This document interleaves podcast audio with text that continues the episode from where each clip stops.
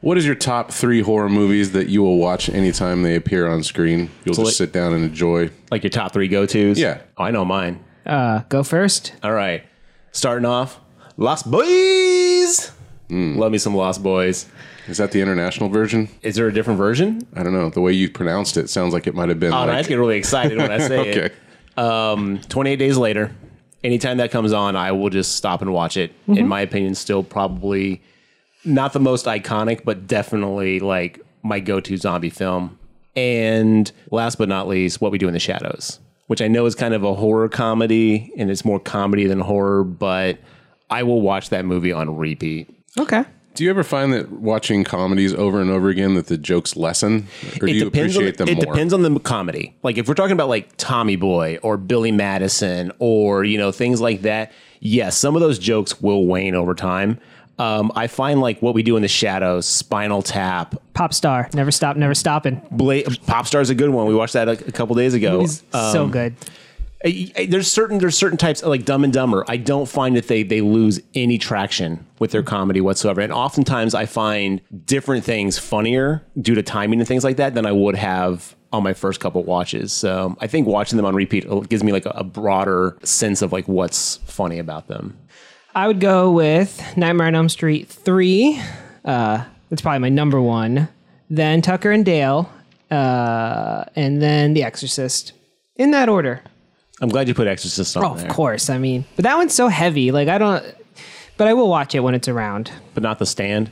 No, one, it's a TV miniseries, so it's like 72 Okay, hours long. Several I'll, I'll hours. give it to you. It's a commitment. Yeah, as just a throw on, uh, I don't think I normally have that kind of time. Okay, let me ask you this. Out of all these uh, that you've named here today, John, Mm-hmm. you said Exorcist. That one kind of starts off a little slow. So my question is, do you start any of these movies like mid movie? Do you like do you skip any of it when you put it on? I You just can't, watch I from can't do start that. to finish. I can't do that. Well, I don't necessarily watch from. I mean, I always start from the beginning, but maybe I'm not paying the most attention, you know, in the first 30 minutes or so, because I've seen The Exorcist probably like a thousand times anyway. So, uh, I'm the same I way never with s- Jaws. Yeah, I never start it late though. I always start it at the beginning. Okay.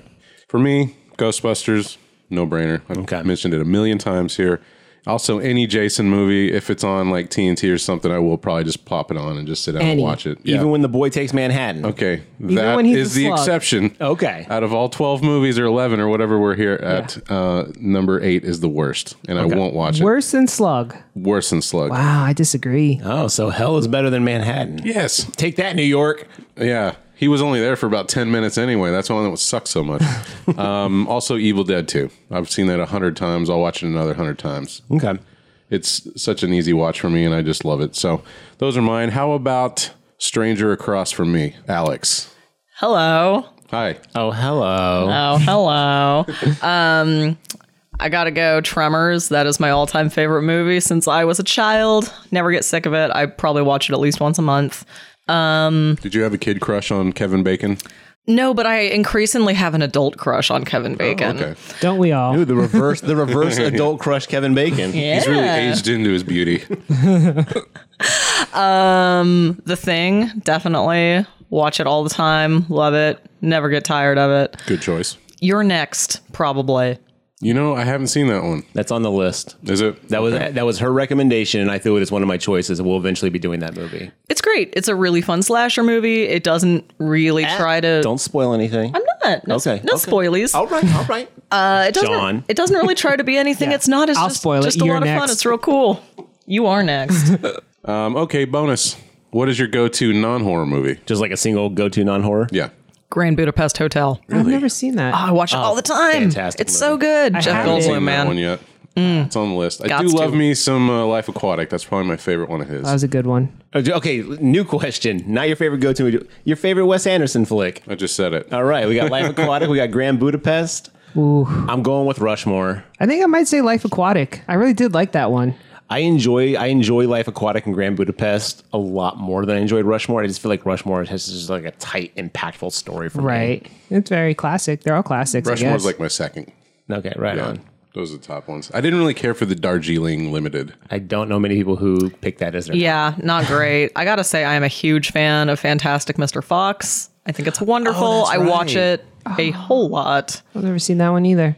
I haven't seen that many Wes Anderson films. So Oh. How many that- times have you seen The Exorcist, though? Oh, like a thousand. Like I said, yeah. You know, I mean, I'm always going to pick The Exorcist over any Wes Anderson I'm Oh film. gonna give you a hot take right now. I think Royal Tenenbaums is overrated. Uh, see, I don't know if it's I like overrated. that was one of the few I've seen. I was bored. with that Piping movie. hot takes from Mark. You heard it here. Ow.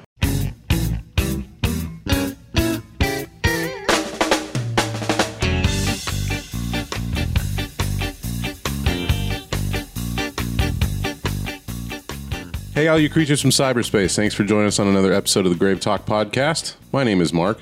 Again, joined by John and Garrett and Alex. Everyone, how are we doing today? Good. Oh, I did my hands like we're all going to say in unison. and I no know I one did loved it. I saw that. I was Um, like, I'm going to I just, leave him out left- there. Left me holding the bag. Okay. That's right. So Doing that- pretty good. I yeah. think a lot of us are tired, but I think we're doing good. I'm was gonna great. speak for all y'all real Yeah, quick. no, I'm sorry. you know, I I, apologize. Can, I concur. I am tired, but doing well. It's been a busy week, I think. Fuck yeah. Yeah, samesies. All right. Well, Alex, I'm glad you're with us today. I commend you on being brave and courageous and coming back to the podcast after the embarrassment that occurred the last time you were here. And it's not your fault, but you are the first and only illegitimate guest, and it's Garrett's fault. Garrett, what have you done? what have I? What did I do? He did not give you the monster test, so we're doing that now. Uh. Oh, I'm s- look. My episodes are side episodes, except Teeth wasn't. Oh shit. Yeah, I way to blew. go. it. All right, guys, I'm out. I'm done. I had a good run. Rules are rules, so we're about to officiate you into being an official guest on Right. the podcast. And if you get it wrong, we're deleting teeth. How love that dare you? episode. That is my piece de It resistance. was a great episode, but you know, rules are rules. All right, Two here words. we go. Are you ready? Radical vagina. You ready? I'm ready. Okay, here we go.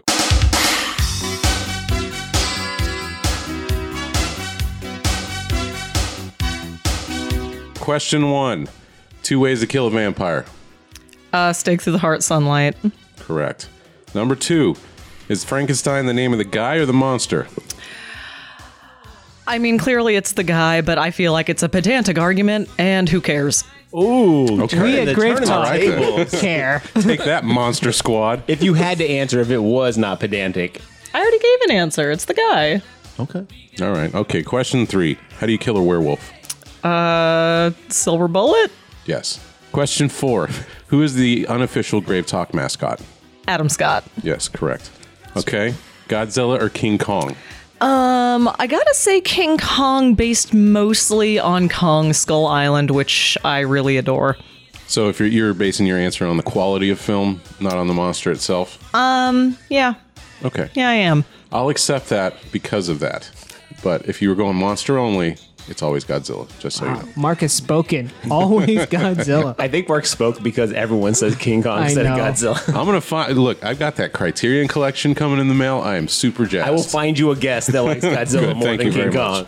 All right, and lastly, are you now or have you ever been a member of a Swedish cult intent on choosing sacrifices for your bizarre backwater religions? Have I ever?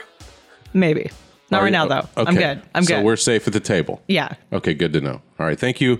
And congratulations, you are now an official Grave Talk special guest. Yay, teeth lives. All right, what have you guys been up to since last time? Working, which is a horror movie all of itself, but nothing of any real note. Would you have your teeth removed if you never had to work again? Oh, like, yeah. I- Well, do I get to keep my current quality of life? I just have no teeth? Correct. Fuck yeah. Easy. Give me dentures. You heard it here, folks. I don't think that's a tough call. Man. No, not at all. You'd remove your teeth, never to work again. Dude, my molars are shot anyway. I might as well just Oh, get, so you're get like the whole process two weeks away going. from doing it regardless. I'm, I'm way further than that, but Fa- uh, yeah, fake teeth have come a long way here. We're- This isn't like you know George Washington Wooding teeth. you can't afford the implants anymore because you're not working. But I'm telling you, you can get a brand new set. Never know. Yeah, I'm totally. Uh, yeah, never work again. That's like another. Yeah, team no teeth. What's Yeah. up? Go team gruel. I might need a little more time to consider my options before I just go yank the teeth out. That's all I'm saying. Um, okay, well, I've got a rumor I want to bring up. Uh, I think this just came out as of the time of recording. Bloody Disgusting is reporting that Tony Todd is going to reprise his role as the Candyman. In the Jordan Peele one, Yes. really? Because I thought like Jordan Peele said it might be someone new. According to them, he's the that Bloody Disgusting's had several rumors, and they went digging, and they said they got a pretty good source saying that it's true. There's no official confirmation yet, but that's uh, what we're hearing here. Oh, that'd be They're interesting. hearing anyway. So I'm excited. I think that's good. Good deal. I think Tony should be able to do it for several more movies if he wanted to. I'm cool with giving someone else a shot too. I think there's a lot of really good, like you know, newer actors that could just nail that part. I agree. So I, I as much as I love the nostalgia of bringing Tony Todd back, Tony, we love you, man. Keep it up. Um, I would also like to see them, you know, give someone else a shot at hitting that roll up. Yeah, continuing our train of hot takes, I don't generally associate roles with actors. Like I Hmm. didn't mind that uh, you know someone new played Freddy. I don't mind that different Jasons existed. I think Jackie Earl, right? Hurl, whatever. Jackie Haley Earl or whatever. yeah, Jack Earl. I think Haley. he did a great job. He just Oh, had he was a great bad Freddy. script. Yeah, He was a great Freddy. Um, James Jew Courtney, who did the new uh, Michael Myers, Mm-hmm. did a great Michael Myers. The guy who did the new Jason, which I know is a, not a lot of people agree with me on there. I think he did just as good a job as Kane Hodder or any of the others. Let me throw this out to you. Uh, several of the guys you're mentioning right now are put behind masks. It's not the actor's face that's so much associated with it. You know what I mean? Like a Jason is just a dude in a big hulking. You know. Yeah, but they the changed- hockey But there's mask. but there's Jacob. acting that goes into. I get that, but I think people are going to be a little harder to disassociate a character if they're not when, covered they- up. when the visual you know? is that person's Correct, face, exactly. I, I can see what you're saying. That's But a you fair point. Have to, otherwise these franchises are just going to die when these people get too old to act. Yeah, you're Like- not you're not wrong. But what I think is maybe they can do a situation where Tony Todd is still his same character, but why can't he groom another Candyman Look, or Candy Woman? I'm about to say we got a simple Candy fix. Woman. you heard that? well, I think that's what we had at the end of two, right? She Doesn't died, didn't she? No, that She was at the became the end new of one. I Candyman. think at the end of two. uh, I, Candy Woman. Ah, these all merged together, but I do believe she Simple- simple- joins the Candyman pantheon. simple fix. We just change the A to an E, and it's Candyman. And there's multiple. Oh. Oh. And then we'll go to Candyman International. Actually, we should even like we should go genderless with it. Candy them. Candy Squad. You know, let's just like open it up to anybody who wants to be. If you are if you're a fan of candy Yeah. or you're a fan of bees, that's right. Come on down. We're gonna get you in this. Yeah. Candyman in black. Any gender, non-gender, In black, Candyman in black. Yeah. Three. Thank you very much. That's candy right. people in black. Please, Mark. Stick okay, with the my times. bad. I'm sorry. anyway, I'm excited. Like I said, I think it's a, it's a good opportunity to maybe introduce a different villain and still have Tony Todd do his thing. So you're thinking have him come back as Candyman, but also just maybe have like a different protagonist or Yeah. antagonist. Yeah, I think that would be a That good way would to be go. really interesting. That I could I could get behind. and then that. you're pleasing both fans bases, right? See, I don't even think it's a matter of like you have to please anybody with it. I just think it'd be interesting to see someone else take a crack at this character because I feel like even with all these new people, they added their own little flair to Yeah, it.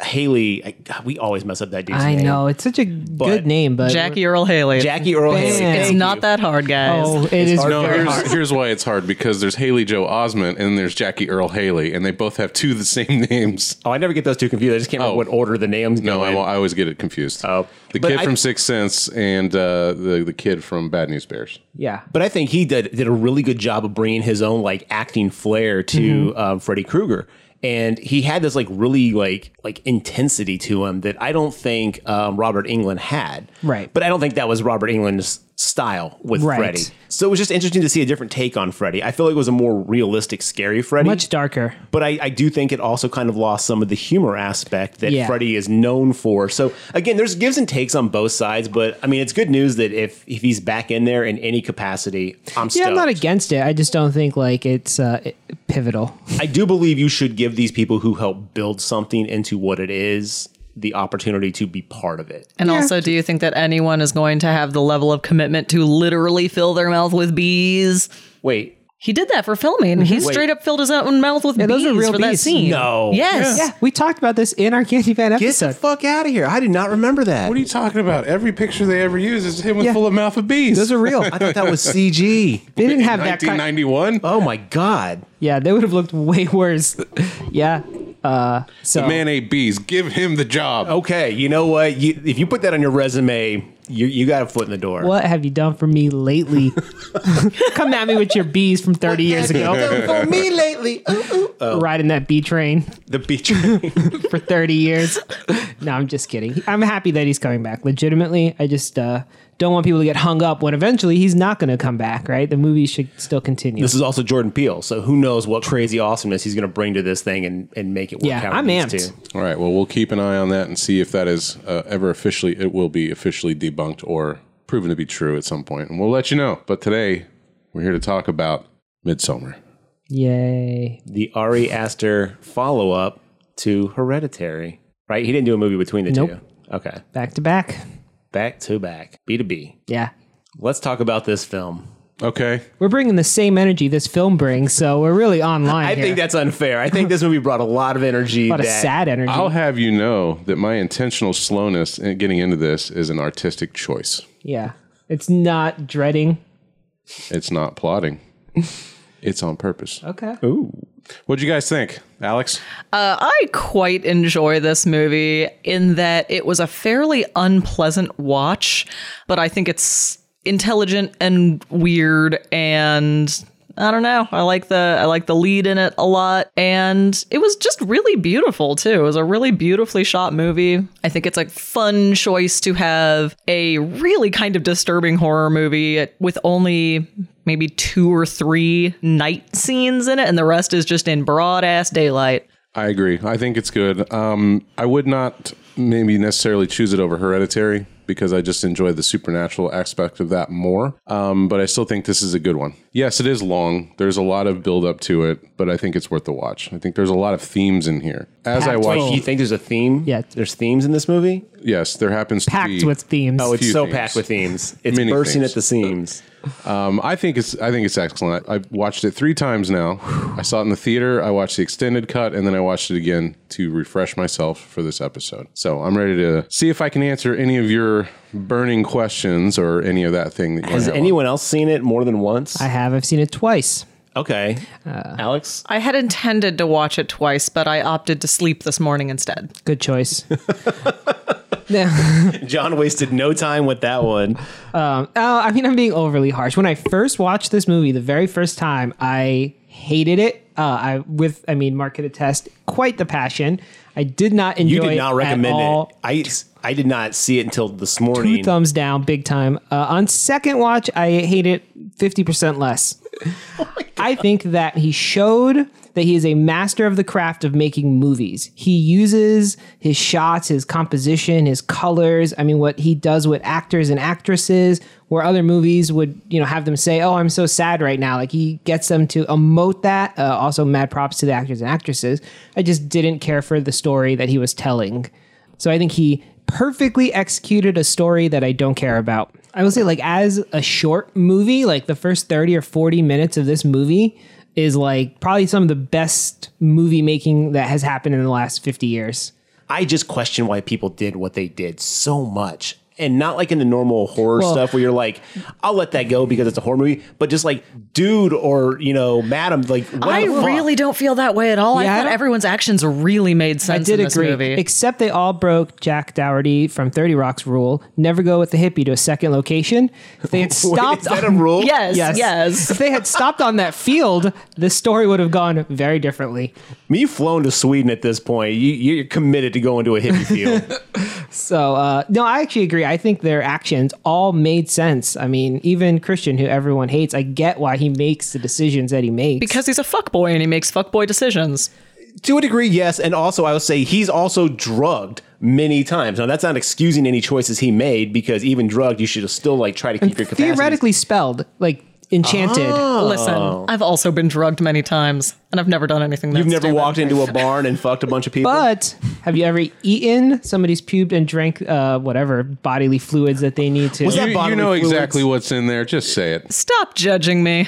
okay. Is it pee? No, No, bro. No, it's- it's it's- Period, period. but well, the Yes. reason- I don't Are know. you serious? Yeah, Is that you- what that was? Yes. See, this is what I'm saying, man. You need to be in the right mindset so you Yes. catch No, this no, shit. no. I was. I saw the tapestry. It was Okay. period with blood. the with the, the tapestry and then cookbook. did that you was see hanging there. his glass Every of single whatever glass that was, yellow orange? except for his. Oh, I thought it was like the only yellowish. reason I you didn't thought say he got the orange juice while everybody else got the lemonade.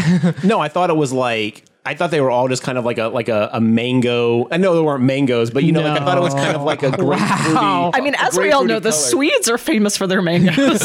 yeah. No, I'm just saying. tropical fruits big in Sweden. When I looked at it, everyone's glass had a, a tint of like summer to it, so I didn't notice that his was like. His was noticeably I, I orange. missed that. God, I missed that. Some, anyway- someone at the table should have had a glass of the purple stuff. The main reason I didn't say period blood is how does a guy do a love spell, or can only women do love spells? We didn't don't- see a male you don't wanna tapestry. know. Yeah, fair enough. So I just uh, genericized it to bodily fluids. Don't drink the milk, bro. Oh boy, you think love that's milk. got to be it? All right. Well, Alex, do you have any retorts or response to these meatheads over here? I didn't look. Well, hold on, hold on. That's that's very generalizing. I enjoyed this film f- in very much the same way John did, from a like a respectable filmmaking perspective. I just thought again, this two hour and twenty seven minute movie should have been like a tight one forty. And that's still a pretty long movie. I'll even you know one fifty. I'll give you an hour and fifty. I just felt there was like so much there. It's like we've got it. Like we've totally got this. Like we don't need to continue to hold this. I know that builds tension in certain times, but like again, Uh, I- my problem. I is, think like, you cut out 30 minutes of the movie. You're cutting out a lot of what John was talking about was really good to see on screen. Yes, that first half, I would hate if they edited anything out from that first part. But for me, the movie lost me at when they enter the weird camp. Everything up to then, I was like loving this, and then I totally lost interest at the weird cult I story. feel like it's a perfect balance. I feel like if you lose one or the other, you lose the balance that this movie sets. Oh, sure. But I just didn't really care for the concept. It's like Ari Aster was like, hold my beer. I've seen Wicker Man. It's my turn. you know, like, I got this. And kudos to him. I think I said something very similar about this during hereditary. Hereditary. Yeah, maybe you just don't like Ari Aster, which is fine. No, I mean, don't I don't have a problem with him. I just think like the, the plot didn't speak to me.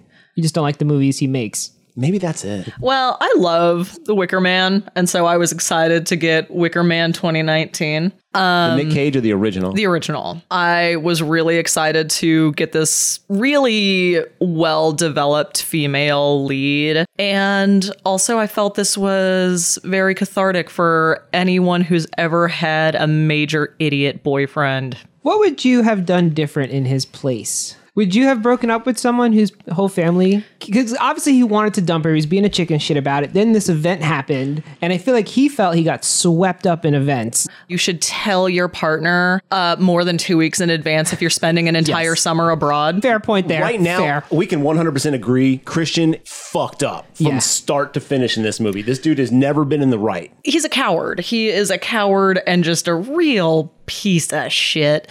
Um, cause yes, he should have broken up with her when he wanted to, but he just couldn't make a decision one way or the other. He wanted to have his cake and eat it too, which I guess is the point of cake, but whatever. That's No, beside you can the either point. have it or eat it. It's uh, and then he just needed to put his foot down. If he didn't want her to come to Sweden, he should have just said no. Yes, that was bad, but I I think I kind of agree with John's point. Is once her whole family gets wiped out, he feels locked into that relationship because when is going to be a good time to break up with her when she's going through something so horrendous? At the same time, though, that can be just as devastating to continue a charade or charade. I don't know Right, how you say charade, it. I think. To basically, um, Rod. I'm sorry, I don't know the pro- fancy charades. Are Oh, sweet Jesus. we play charade here? Damn it, you guys. you can only One impersonate syllable. Dickens novels. I, I agree with you. Uh, the fact that, like, yes, it's not a good time, and you definitely need to be there for that person. I mean, you don't want to like drop a dump after someone's family just died like that. But at the same time, though, before that, his friends are talking to him, and he's been wanting to do this for like a year. Right. Like, That's where wanted- he's a fuckboy So the for thing is, sure. is so Agreed. to to Alex's point, this dude should have figured his shit out way the fuck before now. Right. And you know what? I feel this brings up a good point though. Is like, what is your responsibility as a significant other to be responsible for someone's mental and emotional capacity? I feel like if he's like, I'm not willing to. This is too much for me, or this is I. Why do I have to be the one that she constantly is like leaning on for this? And if he's not 100 percent down for that, get the fuck out, bro. Because Yeah. clearly that's what she needs. And her sister tells her that or something like that on the phone. She's like, if he's not going to be there, Mm, That No, was it's like just a her friend. friend. Yeah. Okay, her friend's like, if he's not going to be there for you, then fuck him. Right. That was pre family. I think the point, I, I agree with what both of y'all are saying. He tried to split the difference and not dump her so that he wouldn't come off as this horrible person, but also didn't want to commit. No, before and that makes then, him an though. asshole. Yes, Yes. after before the then, event- after the 100% event. asshole.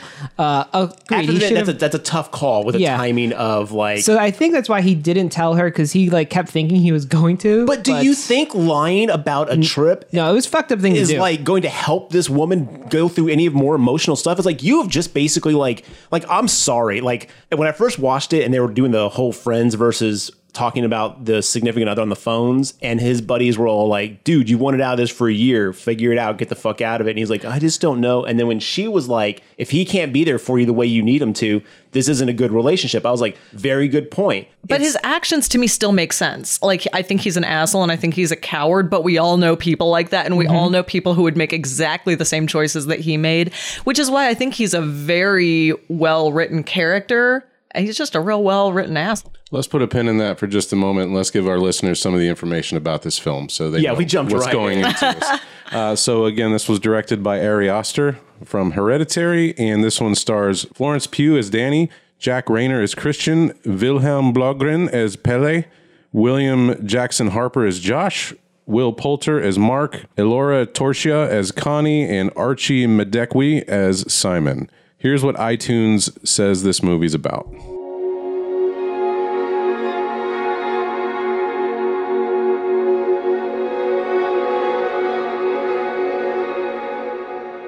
Danny and Christian are a young American couple with a relationship on the brink of falling apart. But after a family tragedy keeps them together, a grieving Danny invites herself to join Christian and his friends on a trip to a once in a lifetime midsummer festival in a remote Swedish village. What begins as a carefree summer holiday in a land of eternal sunlight takes a sinister turn when the insular villagers invite their guests to partake in festivities that render the pastoral paradise increasingly unnerving and viscerally disturbing. From the visionary mind of Ari Oster comes a dread soaked cinematic fairy tale where a world of darkness unfolds in broad daylight.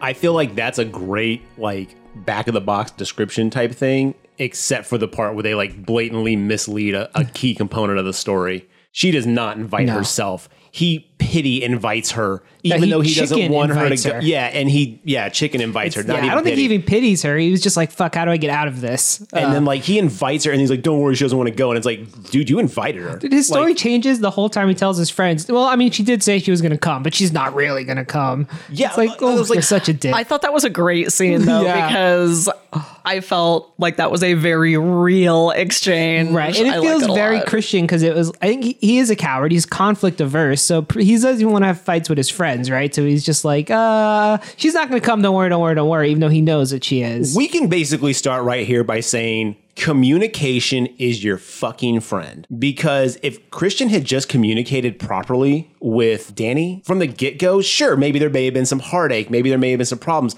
But this dude avoids addressing shit to the point where he's created his own monster.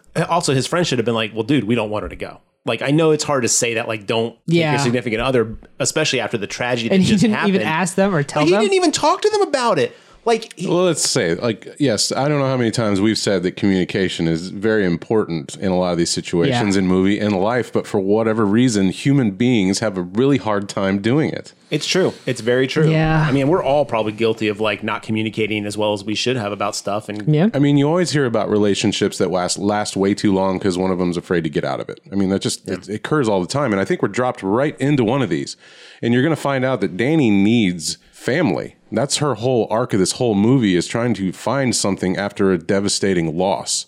And she needs that from Christian, and he is totally unwilling or incapable of being what she needs. and that the, the worst part is though is too is because like you can tell he thinks he cares, but he does not care the way she needs him to care. he is like a definition nice guy, like where he thinks he's the nicest guy on earth, but he's actually a dick, right? If you asked Christian, he'd be like, "Oh, I'm just, I'm just a nice guy." Well, he you may know? he may be a But- nice guy when he's committed to whatever he's in, but like he Mm. just wasn't. He was so mentally checked out of this thing, but he was just like physically there. Oh god, it's so. I think this character he's- frustrates me so much because I like everything he does. I'm just like, dude, you're in the wrong. I honestly believe if the tragedy that Danny experienced had not happened, he would have broken up with her in a couple of days, maybe weeks. I don't know. I think he would have waited until it just their sort of discussion at the dissolved. pizza parlor when he hangs up the phone with her, they're like, "Dude, you've been talking about breaking up with her for so long." Like, I A feel year. like, I think they said like a year. yeah, I feel like he was this close to finally I going don't through. know. with it. Probably been that close for a whole year. I think he's Yeah. been that close for a whole year, and he's just like, I don't know what I want. Because the thing is, he's going to Sweden. Yeah.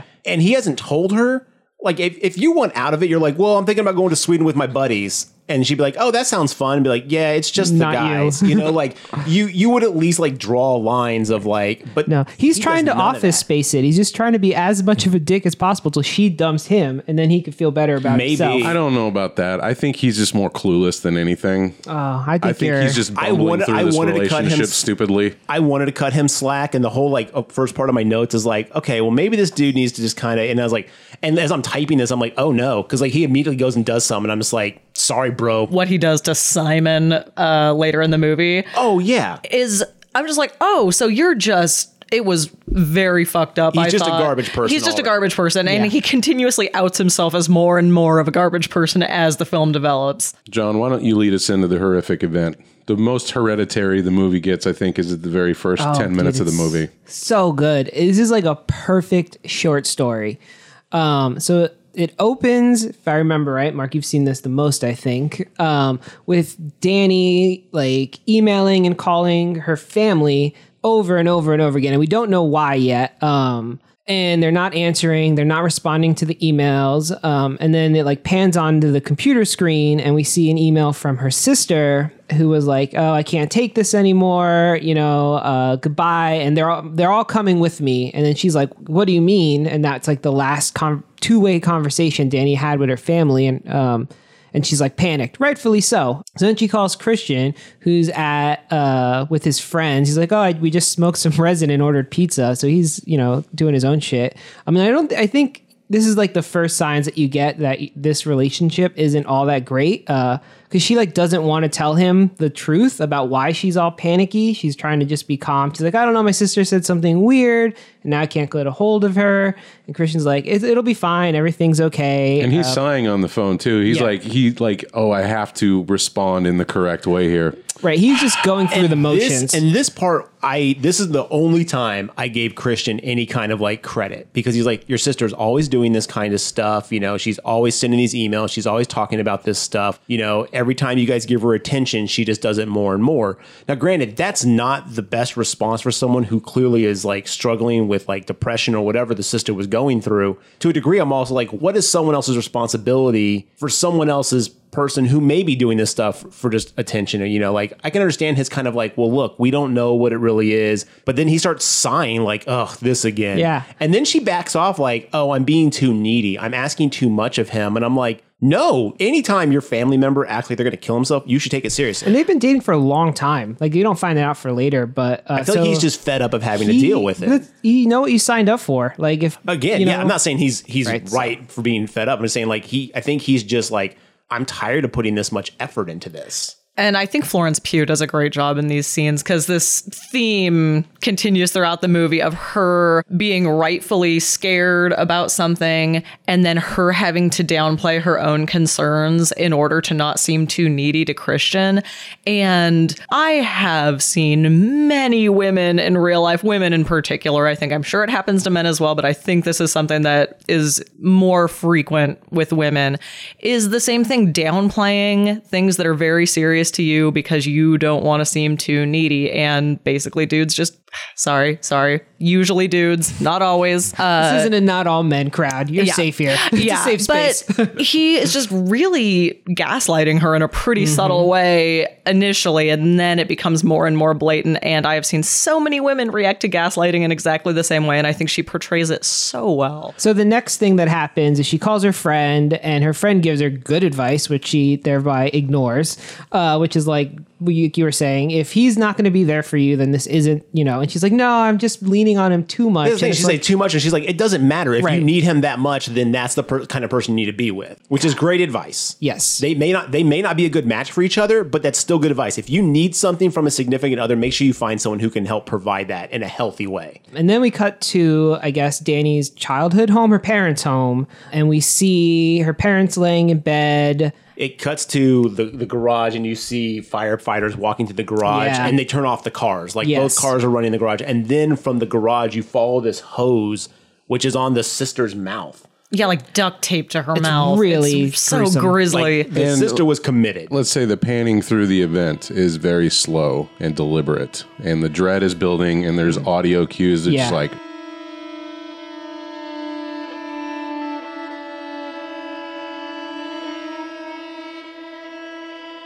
dude, this violin music is telling me Right. some. There's like awful no shit Foley just work, happened. no dialogue. It is just dramatic music and slow pans. And he, I mean, it's a masterful very shot. very Ari Aster. I don't I know I don't know the compo- composer, so I'm sorry if I'm not giving the right person credit, but it's the very same style of um soundtrack as Hereditary and this like weird kind of tr- like not trilly, but just kind of like this wah wah wah wah wah wah. so intense. And then it cuts from there to the bar where Christian and them are. And this is where they have the conversation. You got to dump her. And we see Danny calls. And he, of course, is like, you know, and his friends are like, just ignore it. Well, Mark, uh, I guess who's the dick in this group, is like, Don't look at me. Not all marks are dicks. is like, oh, is it her again? You got to just cut it off, just ignore her. And he won't even move to let uh, Christian out. Um, but then Christian picks up and, uh, and she's She's just, just sobbing. Oh, it's so like She's like hard to hear. wailing, sobbing. Which completely understand. She just found Yeah. out her whole family like is dead. This acting is, I mean, incredible. It is Ari so Oster. intense. Ari Oster knows how to get his women to Cry? emote Where are you going with just this? utter utter devastation, just sadness and despair. Like Yeah. he's so good Either at that's getting those great out of their casting actresses. or that's great directing. I want a movie called The Wailing of Women, starring Tony Collette and Florence Pugh, where they're just wailing on top of a whale. Wow. Okay. And I'd In watch Wales. I'd watch that for a half hour. Oh. And I think it would be Oscar in Wales, yes, correct. Not in a whale, but in Wales. just to uh, harken back to the soundtrack we were mentioning, this was done by Bobby Krillick, also known as Haxan Cloak. He also did the music for Hereditary. Okay. Dude is insanely good at Yeah. what he does. Axon don't- Cloak is the name of someone who makes this kind of music for sure. Yes, I personally don't really care for this soundtrack style. Like it's just a personal preference. It's not bad. It works so well with these movies. I can't imagine another like soundtrack to these movies. I wouldn't want it changed at all. But if I, I would never listen to this stuff on its own. Oh, yeah. I don't think you're intended to. Yeah. It's Okay. totally there to be an additive to the mood. It's clearly Right. a compliment Yes. to the the piece. Correct, yeah. okay, John Williams and stuff like that. You Right. can like throw on the themes, but like Sure. this doesn't really have themes. It has like this isn't buy it, put it on the record player, and No. play it while you're doing the dishes. you might slit your throat or something. the worst dish music ever. I've like never read any interviews from Ari Aster. I really heard him talk. I don't know what he looks like, but he seems like someone who really loves film. And unlike a lot of movies where I think they do soundtrack, you know, the soundtrack guys are doing the soundtrack. Everything in in uh, his movies plays together to enhance the visual aspects. Like, It's you the have sum to of a total watch this product. movie. Yeah, and it's Everything is. designed to to show you to to make an image really powerful. Like you could almost watch this movie without dialogue and really follow it along. Dude, that's a good point. Cause like I was watching the beginning and I was like, you could do this as a silent film, Mm-hmm. like the, the phone conversations, not even like hear what they're saying, but just the way she's like, her face is looking, the way that everyone's reacting in the pizza parlor. You could still tell exactly what was going on up until the point where you see the family dead and you're just Yeah. like, oh shit. It's it's just a masterful filmmaking. I I just uh, can't say it enough. But then moving on from there, then we cut to him Walking like walking home in or and into he's her like house, he's like yeah. how are you doing and she's like well blah, blah. and he's like well, I'm going to stop by this party real quick for like 45 minutes yeah, you get the idea that she's been in bed for several days, if not even longer at this It, point. it is hard to tell how much time has. I couldn't tell if it's a couple passed. days or like a week or something like that. I, I was hoping at least a week of Yeah, I her would being hope able to so like too. before she's like, I'm gonna go to this party for 45. But she goes to the party with you, and that's where she finds out about the Sweden trip. It's She handles it very well, I guess, but This not is- well. Like this is not so interestingly done because you hear muffled, like kind of like if you were just mentally checked out at a party, all the ambient noise just becomes this muffled, like mum, mum, mum, mum, mum, mum, mum, mum. Wah, wah, and then wah, she wah. picks up on these words of like the trip, Sweden, and then she starts to key in, and then the audio clears up and basically Yeah. becomes very auditory, uh, not auditory, but like very audible, clear. Yeah. and um, and you can tell like by her facial expression that she's like, I don't know anything about this, Right. She has every right to be really mad here, and uh, she just pushes it down. Well, we cut back to Like, the house, and he's like, "Look, I was going to tell you, blah blah." She's like, "When?" And he was like, "Well, you know, like I'm not really sure I was going to go." And she's like, "You bought a plane ticket." Yeah, he's And being so slimy. Look, I'm s- I'm sorry, blah blah blah blah. You know, and she, he's like, "I apologized," and she's like, "No, you didn't." No, it's great the way she says like the way you said sorry would ju- basically just meant too bad. Right. Yes, and then she was like, "Look, Well, Maddie, no, he's you- like, oh, I'm, I, I should just go, right? I think he really. Yes, this is that's a right. He shitty way says, of trying I to sh- break up with her. I think he was like, yeah, it's like I, I shouldn't have to deal with this. She backs down, and I'm like, no, ma'am. Like Yeah. you have every right to be pissed at this point. But that's what it's like being with a gaslighter. They make it feel like it's your fault. And he even gaslights her. He's like, I told you, right? She's like, no, you said it would be cool to go. The reversal in this scene is disgusting. It is. Yeah. It's so hard because you feel so bad for her because she is in the right 100%. And then she's like, "Oh no, I'm sorry. Please just come Yeah, she sit like down." drags Please sit him to the down." sofa Oh. And, in, in the director's cut, this is extended. This whole like getting him to sit down on the couch with her to the point where Christian says something to the effect of, "Well, I was going to invite you as a surprise later." like he, he, Oh. pull- he pulls that Bullshit. crap. Well, obviously that's bullshit. Yeah. But Manipulation, manipulation, man. Yeah. The thing is, I can understand like maybe not mentioning something like I didn't know I was going to go see you know this movie and the guys invited me. I, I totally spaced and forgot to invite you. I'm really sorry. I should have invited you. But the thing is, this is not a accidental forget. This was a deliberate plan that he had. You don't And- internationally travel There you by go. accident. There you go. That's just, Yeah. It's a very methodical thing. You have a lot that you need to do. Like, As someone who owns a scatterbrain, I often forget to tell my wife a lot of things. And then she calls me out on it. And then I go, I know I'm dumb. I'm really sorry about that. I own up to it. And then we usually get by. But I would never book a trip to another country and be like, oh, yeah, didn't you know about that thing? yeah, y'all need to get on a shared calendar. Pro tip: Yeah, that's a good idea. no Alex, surprise Sweden trips. You said this is classic gaslighter uh, mentality here. Yeah, definitely. Where, I mean, she has very legitimate things to be upset and concerned about. And he makes her feel like the crazy one for being upset.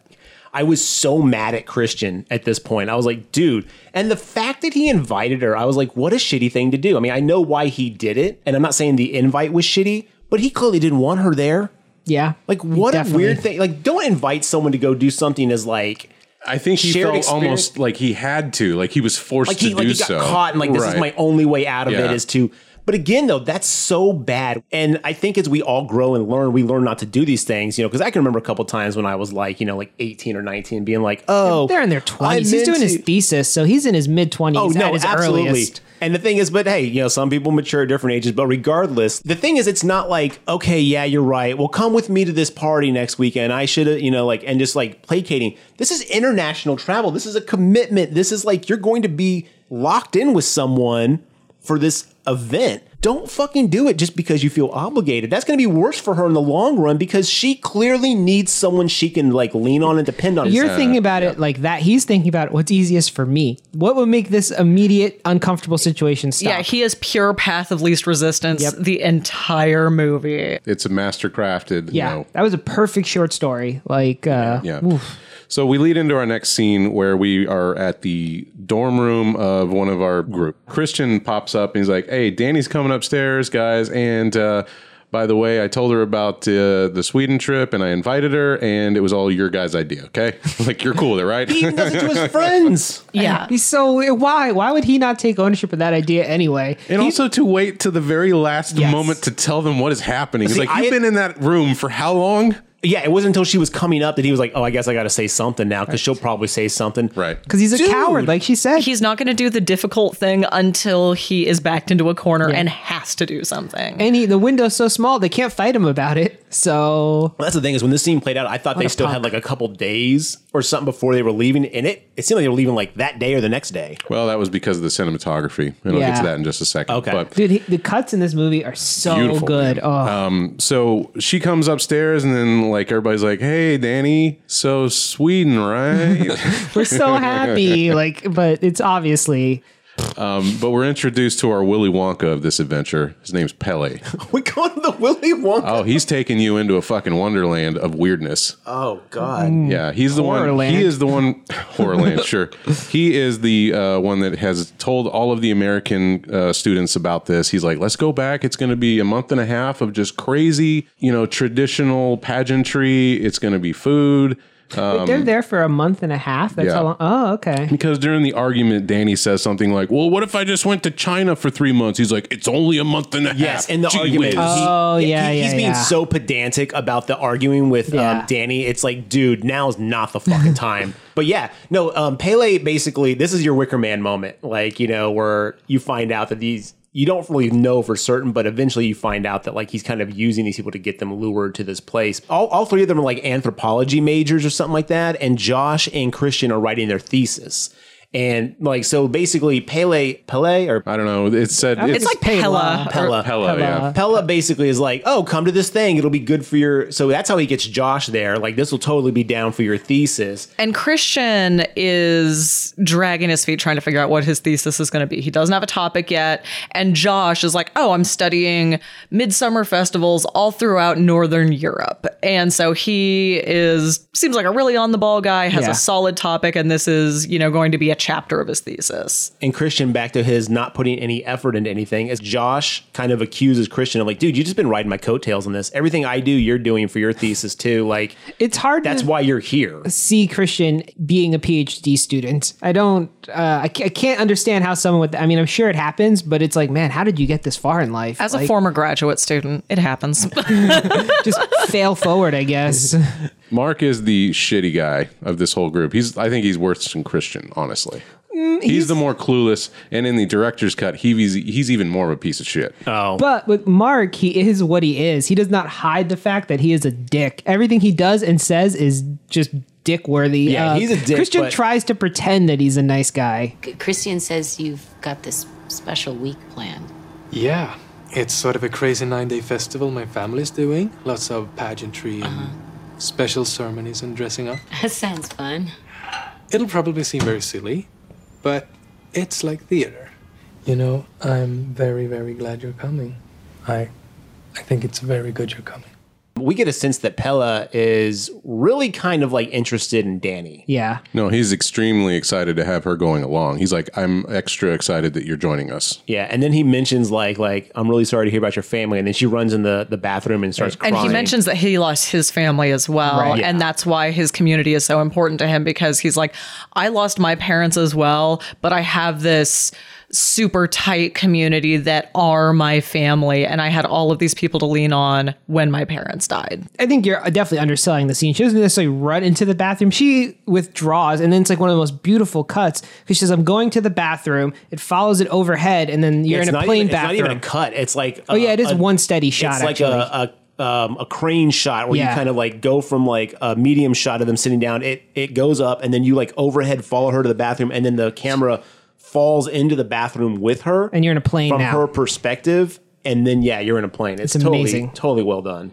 Danny is not recovered from her loss. You know, Mm-hmm. her entire family being wiped out, and any mention of family, the word family is now a trigger for her. I assume she was crying in that bathroom because of Christian. By the way, we don't find out why she's crying in the airplane bathroom, but I would put money that Christian did something dickish. Just FYI, my head cannon. That's a safe bet. That's a safe bet. It's in the extended edition. I'm pretty sure Christian just made her cry again. Yeah, so she goes and sits down, and we kind of follow Danny's path of sitting back in her chair, and the, the camera leads us to outside of the window of the plane. And the pilot comes on and says, We are now entering into Swedish blah, blah, blah. We're about Stockholm. to land in, yeah, Stockholm or whatever. Swedish, blah, blah, blah. I don't know what exactly. Look, the point is, is that whenever the pilot comes on and tells our group that you've arrived to the destination, the plane starts shaking. Like we are entering scary territory. It's almost like a warning to the audience. Scaratory, Mm-hmm. if you It's our will. Oh. scaratory. Excellent. It's announcing to the audience, "Hey, this is your warning. We're about to get real shit crazy in here." And that's, I think, that's a visual cue of the the Yeah, I shaking. couldn't tell if that was just turbulence, and I was like, this is excessive turbulence, Yeah. or if it was like a a choice filmmaking It was wise. too. On the Oh. third watch, I'm telling you, it's what I just said. No, no, no, I'm not arguing with you by any means. It's like I didn't pick that. I couldn't like quite tell. I was like, I don't know if this is deliberate or if this is like something I'm missing about turbulence. I think in his, like a film like his, everything is pretty deliberate. Something that jarring is definitely gotta be. deliberate. It has to So I be. agree with Mark on this. Ari Oster said that this is almost like a modern fairy tale. Like you said, it's like a Wicker Man type thing. Um, the movie even starts off with the like an old timey like medieval banister with like harps playing, ding ding ding ding ding, and it's like it pans open, it cuts open like we're at a stage play. oh, with the tapestry. Yeah, the Yeah. tapestry, Midsummer Tapestry Yeah. title screen, exactly. which was beautiful. Yeah. That all looked like stitched. Like uh, my roommate was pointing that out. Like she was It's like, amazing. and I, I love the juxtaposition of the opening scene where we're getting this nice, beautiful fairy tale ish, Grimm's fairy tale style, and uh, like a Swedish woman is singing, and we're looking at a winter like landscape, and then it immediately is jarringly shot down by a phone ringing. Yep. And now we're in America. You know, it's like it's, there's no fairy tales in America. Is like kind of what I was gathering from this really hard cut yeah. to Or America. this is no fairy tales in Danny's life. And to really give this even more props of like coming into a, uh, an uneasy and weird land, the uh, car ride to where they're going to, which is called Horga, I believe is or, I believe so. That's the that's the name of the people, right? okay, yeah. So um, I forget exactly what they like called it. Hall, Hallstädel or something. I God, I'm just Anyway, it's the Yeah. city or the village title of, Yeah. of the community they're going to. And one of my favorite favorite shots of this after Mark goes, "How long is this car trip?" But they do this thing where they, as soon as they cross this like the village line, saying you've entered whatever whatever town, the the camera flips upside down. Mm-hmm. So weird. And I love that. And Yeah. that's again is like we're now uneasy. You've just lost your footing, and you don't know what's going to happen. actually gave me a little bit of motion sickness when I was watching Yeah. it last time. I was like, whoa, this is uh Yeah, it kind of like as it goes under the camera, like stays stationary and just flips itself backwards, and then like you see the road and it's upside down, and then it flips itself forward right before they meet people. So it's almost like this, like you take this turn. It's Yeah. almost like this, Yeah. like whole, like okay, this is no longer what you're. Yeah, you're not safe anymore. Things have flipped itself. and I absolutely loved it every single time. I, the, even the third time, I was like, "This is so damn cool." Mm. the colors change too. In like the first half of the movie, they're much more vibrant, high contrast, it's darker, and now it's like bleached out. Once they get to the field, all the colors are overexposed, lots of saturation, very bleached See, look. I didn't think there was a lot of colors. I thought it was very, very like kind of not monotone, but I thought it was very muted in the it's very beginning. bright and bleak. Yeah, in the beginning, dark, wouldn't high say- contrast. Yeah, I would. Yeah, high contrast. I wouldn't say a lot of bright colors though, because No. once they get to the new area, there are Right. colors, and I was like, Yeah, that's wow. what I'm saying. When in the it's beginning- almost like Dorothy when she goes to Oz, Right. Like, and it opens up, and you're like, oh, we are not in the same place anymore. We are not in Kansas anymore. exactly. I could not remember the line as I was saying it, so I had to loop back around. You are not in Pennsylvania forthwith. Uh, wait a minute, that's wrong. So our our uh, our crew stops off in a field. They're like, "Hey, before we get to town, let's go hang out here in the fields and just sit around for a while." Hey, look, who's that weirdo? His name is Ingmar. He's my buddy from back in the day. This is Pele, and he's like, "Hey." We've got some mushrooms. You guys ready to go? And this is the moment that I'm going to side with not Danny. So basically, Ingmar busts out a, a bag of shrooms, is like, who's ready to trip? And then everybody's like, fuck it, let's do it. And she's like, I kind of need to get my footing, guys. And they're like, we can't trip at different times. I, I wrote down in big bold letters: "Do not trip after a tragedy." Yeah. That is not wrong. But what I'm saying is, she decided to do it anyway. She should have abstained from It's the drug. peer pressure, man. Peer, And- and pressure is a Mark's hell of a dick. drug. Mark was a But I think that was her way of being like, go ahead She and do it. tried, I'll do though. it later means I'm not going to do it. Yes. I don't think she was going to do it. It was You're in a it's- foreign country. Yeah. You've been invited there by this person who's inviting you into his community. You don't want to be rude and be like, "Nah, I'm not doing your shit, bro." Right. It's like you're still gonna try the food, even though like I don't like seafood. If I was in Japan and someone was like, "Try this fish," I'd be like, "Oh boy, here we go." She was just okay, being you know, polite. like, or I'm not super hungry right now. And they're like, "No, try it." I'm like, "Okay, here we go." Eat but the like, scone. But where, do, where does that leave us? It, it leaves us like, okay, everybody else is tripping but you two. And then now you're going to trip and now we got to who watch you, but we're gives a supposed to be shit, though? hiking. I'd rather sit there not tripping than trip when I shouldn't and Don't possibly fuck up blame- everyone else. what I'm saying is, she shouldn't have done it. Nobody period. told Christian to not do it either. In fact, she was very much like, just go, just fucking go do it. Like, Now, it's to be fair fine. though, this is and this is not in defense of Christian, but I think Christian in his mind saw this as like, oh, she'll be mad at me if I do it without her, even though she, it's like I said, she said it's okay, but it's not okay. But at the same time, though, like. Be a fucking man. If someone says something, take them at their word. and I- if they're not being honest, then you can talk about that later. But like, yes, sh sh- no one should have peer pressured her to fucking Yes. trip.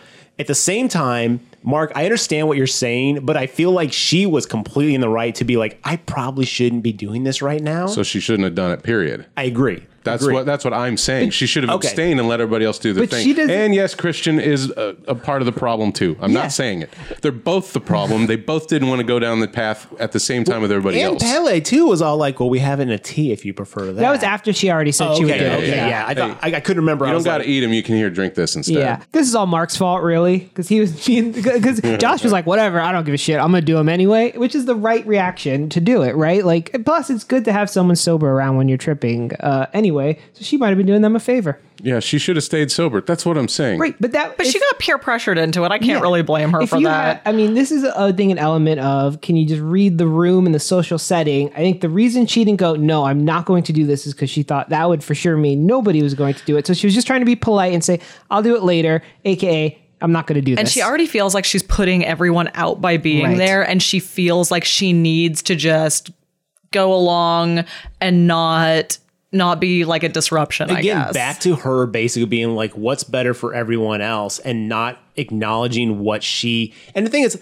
we do need to put a little ownership on Danny as well, though, because like if you've gone through something like this, you need to take care of yourself. You need to do what's right for you. you And know, that's like, partially where I'm coming at it from. Is like Easier said than done, though. No, no, I agree. agree. No, I 100% agree. I'm not saying like like you fucked up Danny by not, but like she's like put herself in a situation where the the the force of going with the flow is going to far outweigh what she Because- in her head is ready to deal with because she's dealing with tragedy. She's not emotionally or mentally probably in a great place still. Well, clearly she's not. We saw the bathroom She's scene. terrified of being left alone. That's Yeah. really what it Oh, that- is. that's a great point. She's so- she'll we- do whatever to stick with the, the right group. That's why she is very afraid of pushing Christian away. That's why she doesn't want to get broken up with or break up with him. That is why she trips and we have she has a nightmare, you know, much further in the movie. She's just afraid of being abandoned. She's taking all these steps to not rock the boat, not get left behind, not get left out, that sort of thought. I'm not trying to come on so hard as saying like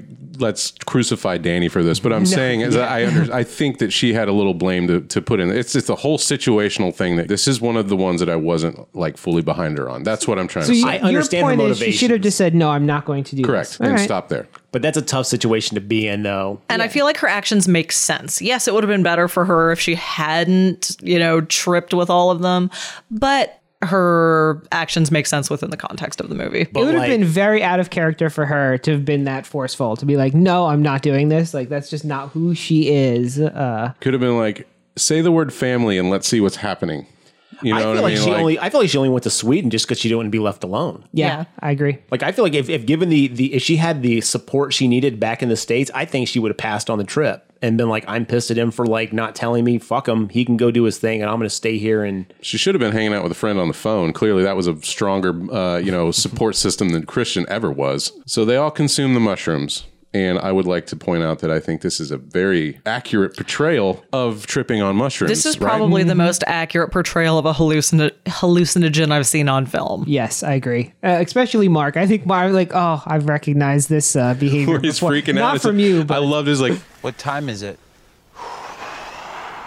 It's 9 p.m. What do you mean? That can't be right. The sky is blue. It's fine. It's Sweden. That's not fine. Why is it like that? It's okay, Mark. It's the midnight sun. That feels wrong. I don't like that. Promise you it's okay. I'm not okay. Oh, fuck. It's a new person. What? I don't want new people right now. I'm just gonna lay down, okay? Yeah, do that. Everybody else lay down. Guys, do it. It feels so nice.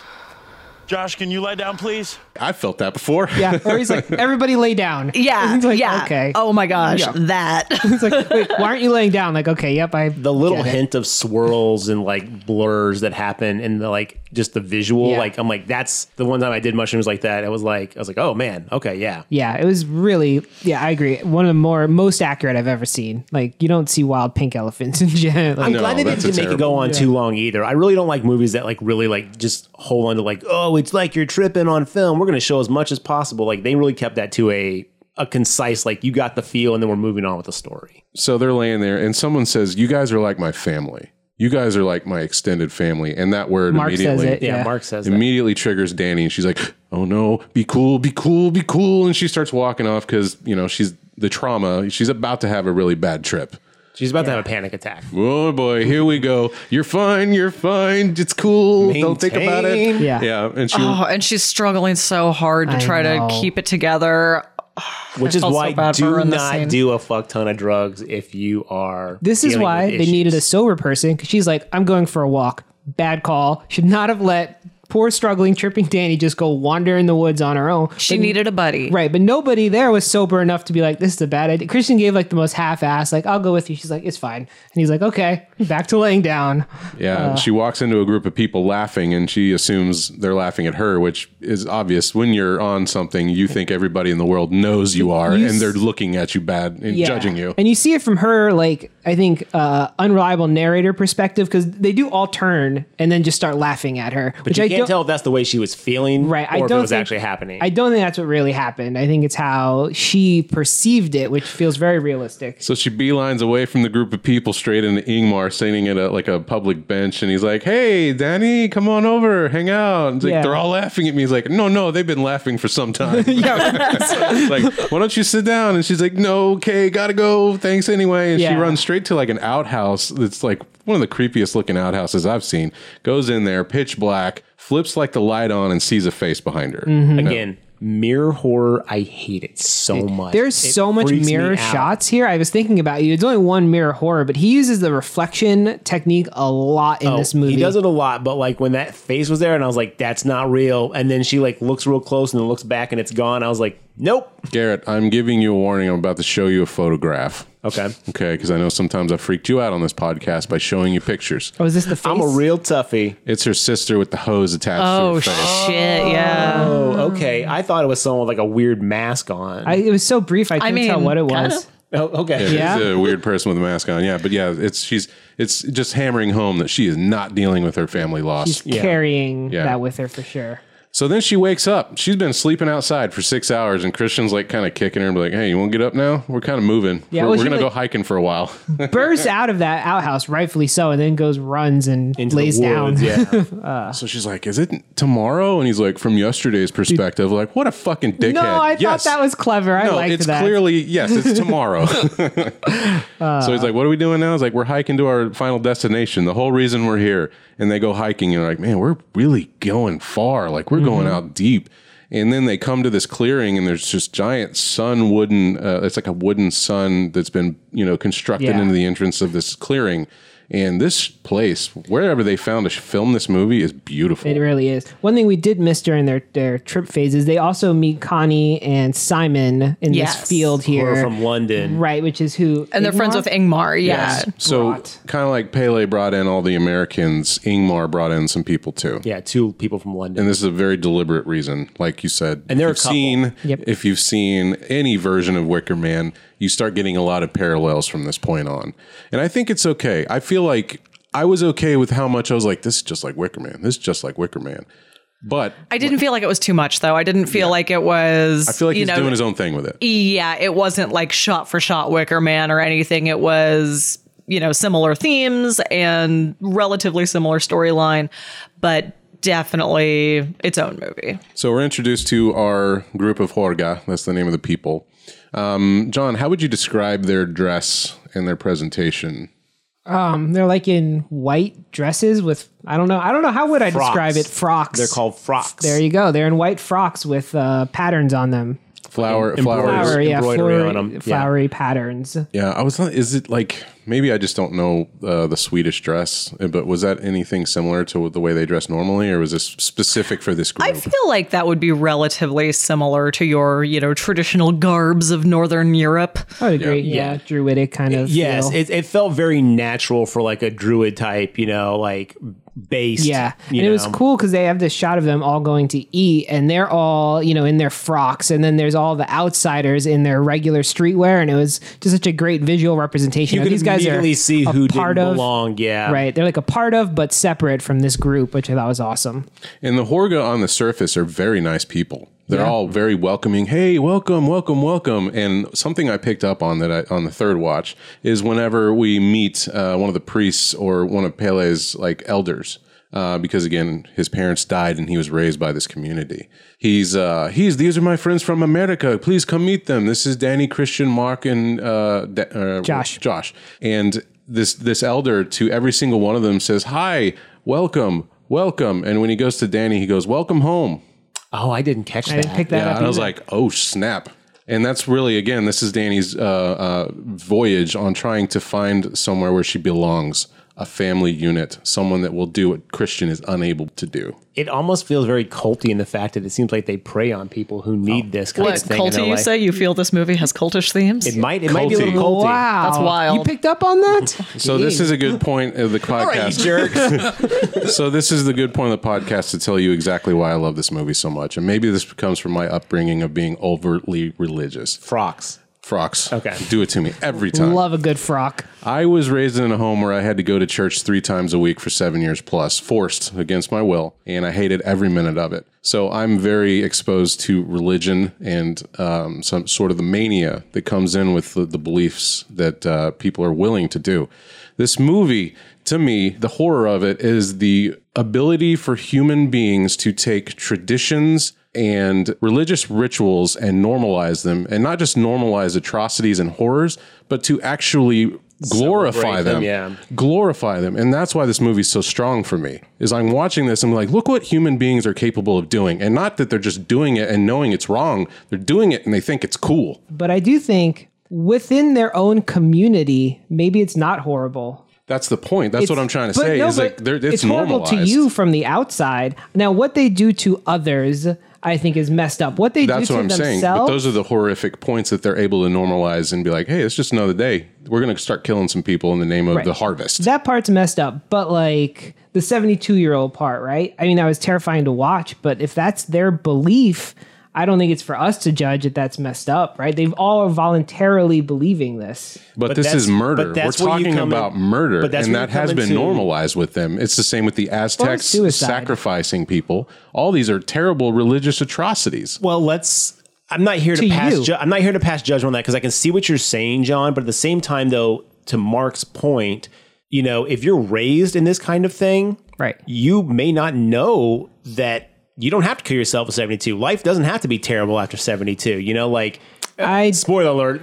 Yes. Eh, we see some stuff, but like, and I agree with I agree with what you're saying. It's it may seem it may seem wrong or incorrect to us from from people who don't share those beliefs. Right. At the same time, though, if you're like completely indoctrinated into something, you may not realize what something you're doing. they could say the doesn't exact have to be as same about us, right? They, I mean, I think they do. They, we are indoctrinated to believe that our life should go on for as long as we could possibly make it, right? In general, um, and so that's what they would say about us. Oh yeah, I'm not saying Right? one way is Do right. or fish wrong, know I'm just they're saying- wet? Like, But I think outside of this ritual, the Horga would still believe murder is wrong.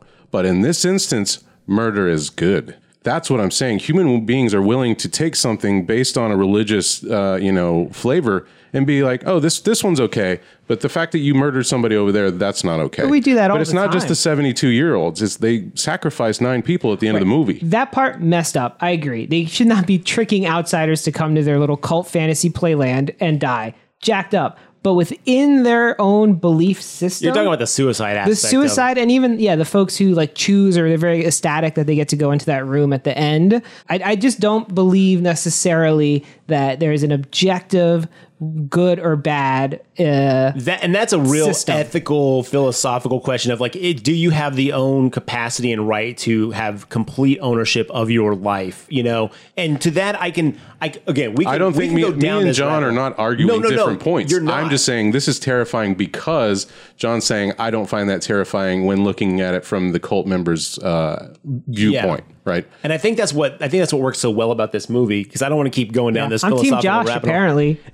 you're team danny I'm just, I'm just saying, like, you know, like that's what is so interesting about this movie is because you can have those different perspectives on it, and you know, like you can take different things away from it. Yeah. So John, when you walked out of the movie saying, "Oh, I hated this movie. I thought it was terrible," I was like, "How? How did you not find it so terrifying that humans are capable of just normalizing murder and like like to the point where they believe that this is a good thing to do?" Like I, I find that terrifying. That humans are willing to co- commit murder in the name of like religion. you know, we're willing to commit murder in the name of anything. I mean, yeah, human beings are inherently scary, I guess, if you think about it that way. But I just, I don't know. Maybe it's just, yeah, I guess my perspective is a little different in that I just don't believe that what they're. I agree that what they do to the outsiders is terrible. I don't necessarily believe what they do to themselves is uh, terrible. I think that's for them to decide. and you, the listener, to decide. No, So yeah, they, they tell us, okay, welcome to the the festival. This is uh, only we only do this every ninety years, by the way, and we're gonna today you're just gonna hang out and have a good time. So I'm going to take your word on this because you've seen it more than me, but I felt like it was annual and it was just every 90 years there was a big festival. Yes. Yeah. It's an annual festival, but every nine, 90 years, it's a big special festival Yeah. where they sacrifice a bunch of mofuckers. Yeah, I thought the killing only happened every ninety years. Yes. Am I wrong? Oh, okay. Yes. Yeah, No, no. The festival happens every years, but they only have to kill people every 90. Okay, good point. All right, thank you for clearing that up.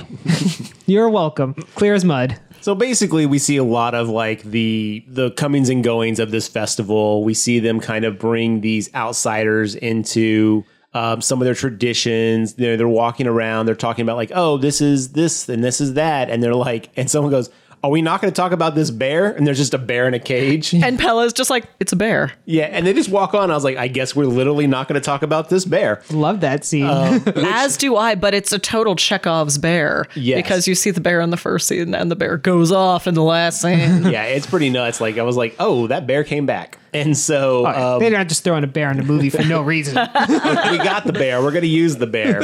So we start to see them kind of like get involved. We we we learn a little bit about. We learn that Simon and Connie are together. They're really happy. You know, they've got a really solid relationship going on. They're engaged. And then we also see Christian start to be a little bit still of a douchebag. Like this girl kind of expresses some interest in him from the community, and he takes the bait. Like he's just like cool, Immediately. I'm gonna go dance with these girls now. Like one of them Immediately. kicks him in the side. Everyone kind of sees it, and he's like, "Can anybody go dance with them?" And Pela's like, "Yeah." And he's like, "You're an American. Just force your way into it." And I was like, "Well, that's kind of passive aggressive, but yeah, okay." And he gets up and goes and starts dancing. It's like, dude, your girl saw that. Like your girl saw that. Maybe like chill. And he already fucked up because when he was meeting Connie and Simon, they were talking about their relationship. They're like, "Oh, how long have you been together?" And he got the answer wrong. by like six months. yeah. Um, she's like, "No, it's always been this long." He's like, "Oh, okay." We see some weird like tapestry, which basically shows like a cookbook of weird stuff. Yeah. where, Well, the like, tapestry lays out exactly what's going to happen to Christian. Yes, and like it's weird. It's like basically this like mating tapestry, And it, it's it's not just in the background either. The camera deliberately pans up across to it and slowly lets you look at it, and you're like, and then they talk about it. It's like, it's, there are n- n- no secrets, no They're like, surprises. "Oh, that there." that's our love potion tapestry." And I was like, "Oh, okay." and it's like oh okay, right on. "Now, John, will you please go step by step and tell us how to make a love potion for a man?" I don't remember. I only remember it involves a charm, pubic hair, period blood, and then they love you. Yeah, that's about it. The- yeah, because there's that that charm thing. Then you got got to put some pubes in a pie, apparently. Yeah. Take that, Cupid. We've got a more disgusting way to do it. Josh is really interested in learning more about this community, you know, because he's doing his thesis on it. And he's like, hey, you know, like, is it cool if I take some photos? And everyone's like, oh no, the photo, the photos of the events are okay as long as they're done discreetly, but it's Yeah. their Okay. book. Their book. He's like, no, so man. Basically, you're finding out they are kind of a little bit of a closed society, and he kind of like knows enough about these subjects to kind of have an idea of what's going on.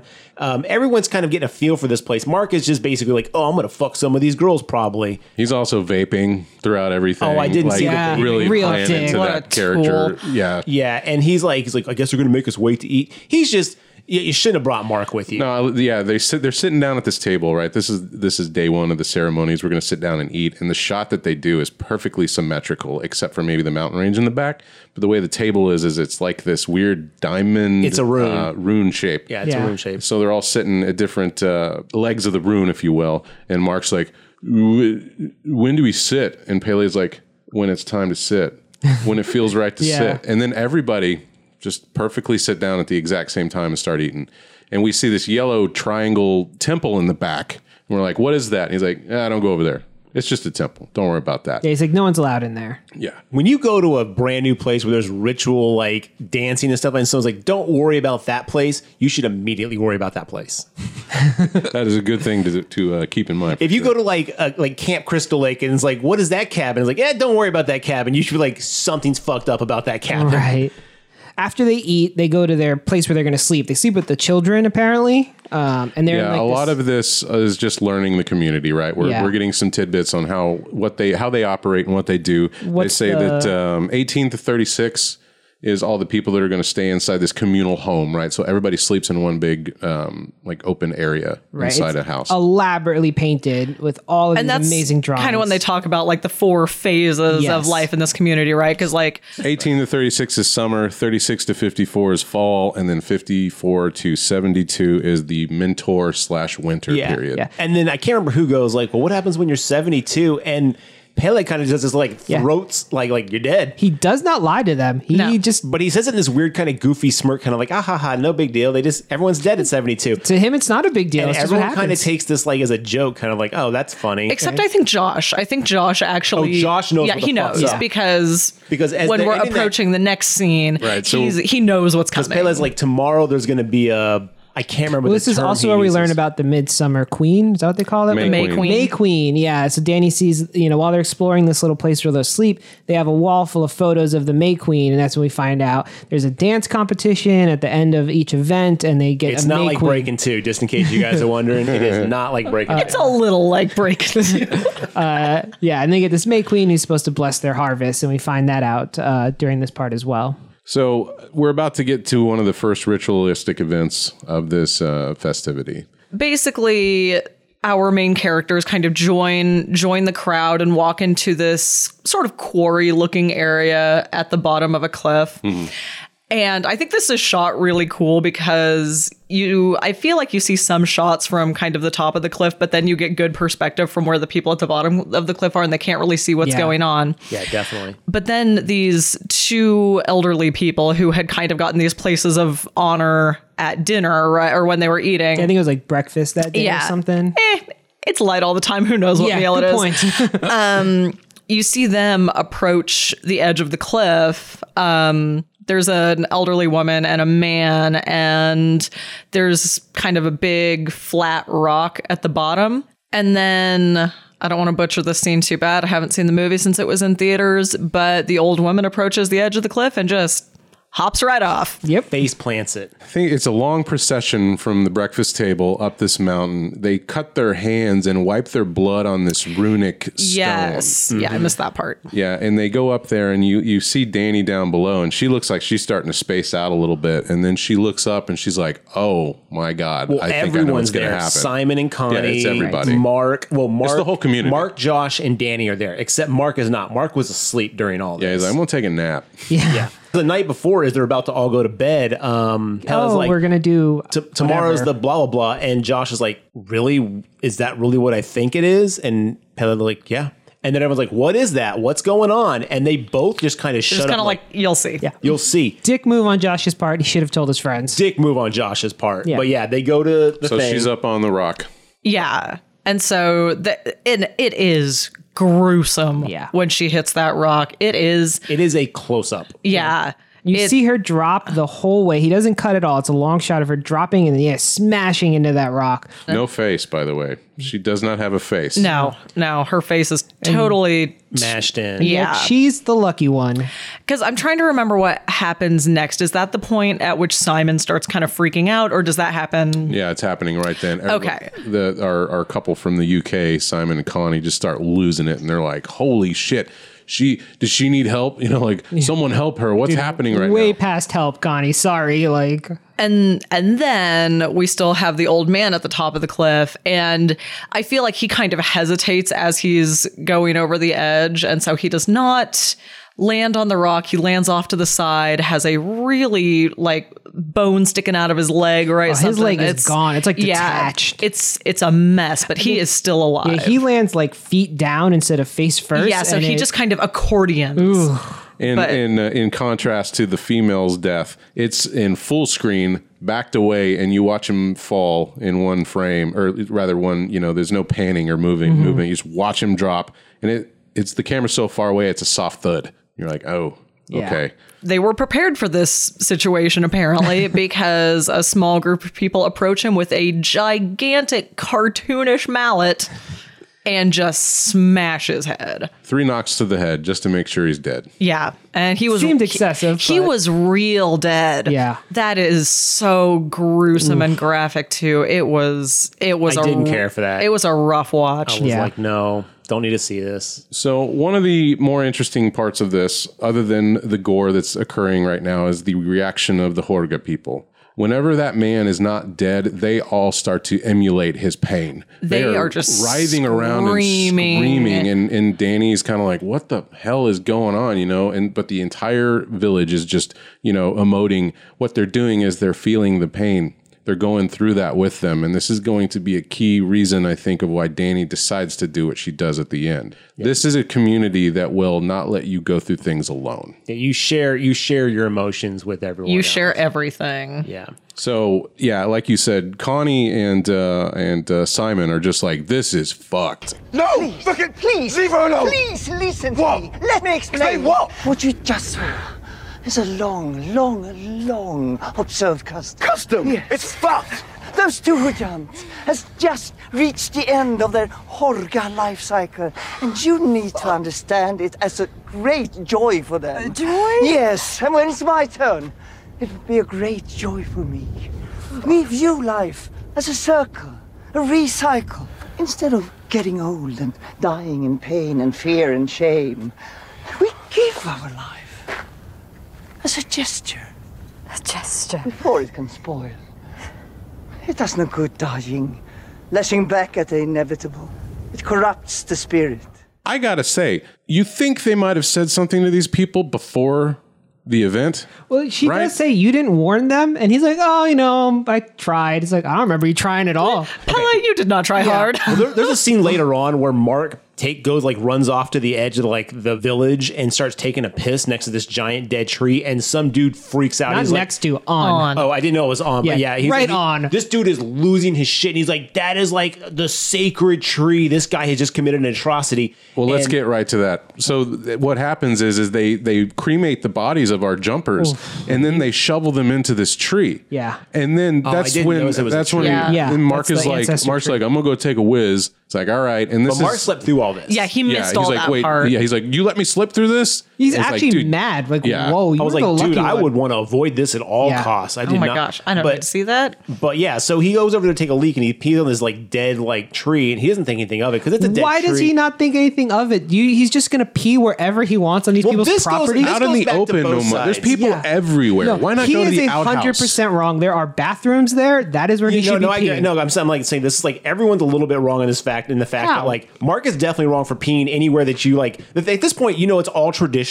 You might want to basically be like, hey, where can I go take a leak? I'm sorry to bother you, but I'd really like In to the urinate." outhouse. No, again, and maybe he hasn't been shown it fully. Maybe he has. I don't know. But at this point, though, you know these people take this shit seriously. Be respectful. At the same time.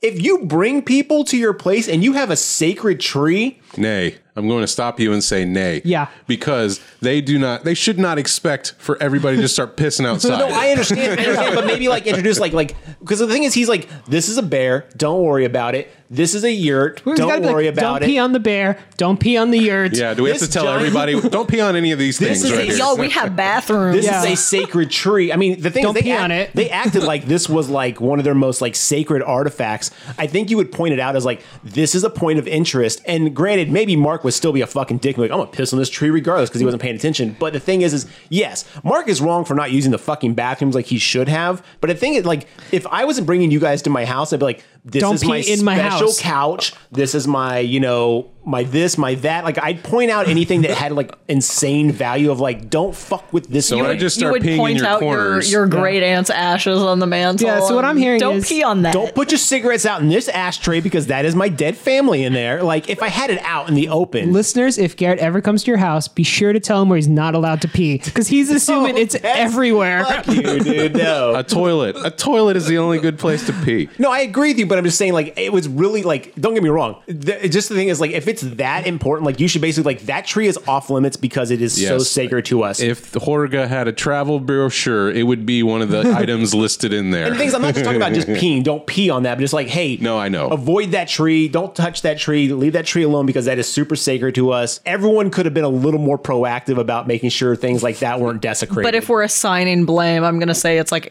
85% Mark and 15% I'd give it, I'd give it everyone else. 90, I'd give it- point nine. I would give it 90% mark and maybe 10% them of like, this is really important to you. Maybe give someone a heads up. I- I've been to Philadelphia and I've seen like the Liberty Bell and stuff, and there's signs that's like, do Don't not pee on touch, it. do not cross the bars, do not do this because this thing is super fucking important to us. so the last time you went to the Alamo, did you start peeing on the taco no, truck? no. No. 'Cause signs, you, though. You know better. You know better. That's I why. understand that. Okay, yes. Okay, fine. I'll back down on this. I'm just saying they should have been a little more like, don't touch that tree.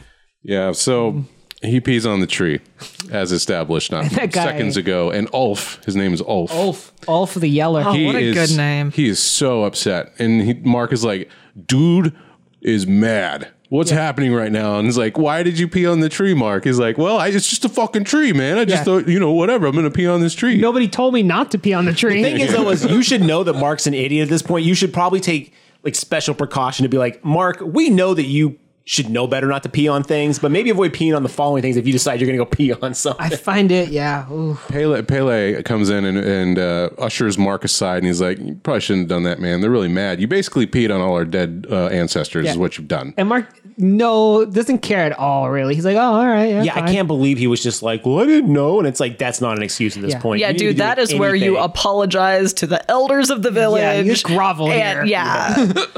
So this is when we're introduced um, to our. I don't know how to phrase this exactly right. Our uh, our product of incest, our Bible writer. He's I would say he's kind of the the oracle of the village, there you sort go. of. He's an oracle. Um, But he's got some some deformities, some facial deformities, and stuff like that. Yeah, we're introduced to their Bible, uh, their holy text, which is called the the Ruby Rotter. That's the name of their book. So it's got a bunch of like Swedish runes in it, and they hand it over to this oracle fella, and he's got a name. I don't remember it though. And the elders then go ahead and translate what he's writing. Yeah, and they that's interpret basically it. how they are uh, basing this whole religion.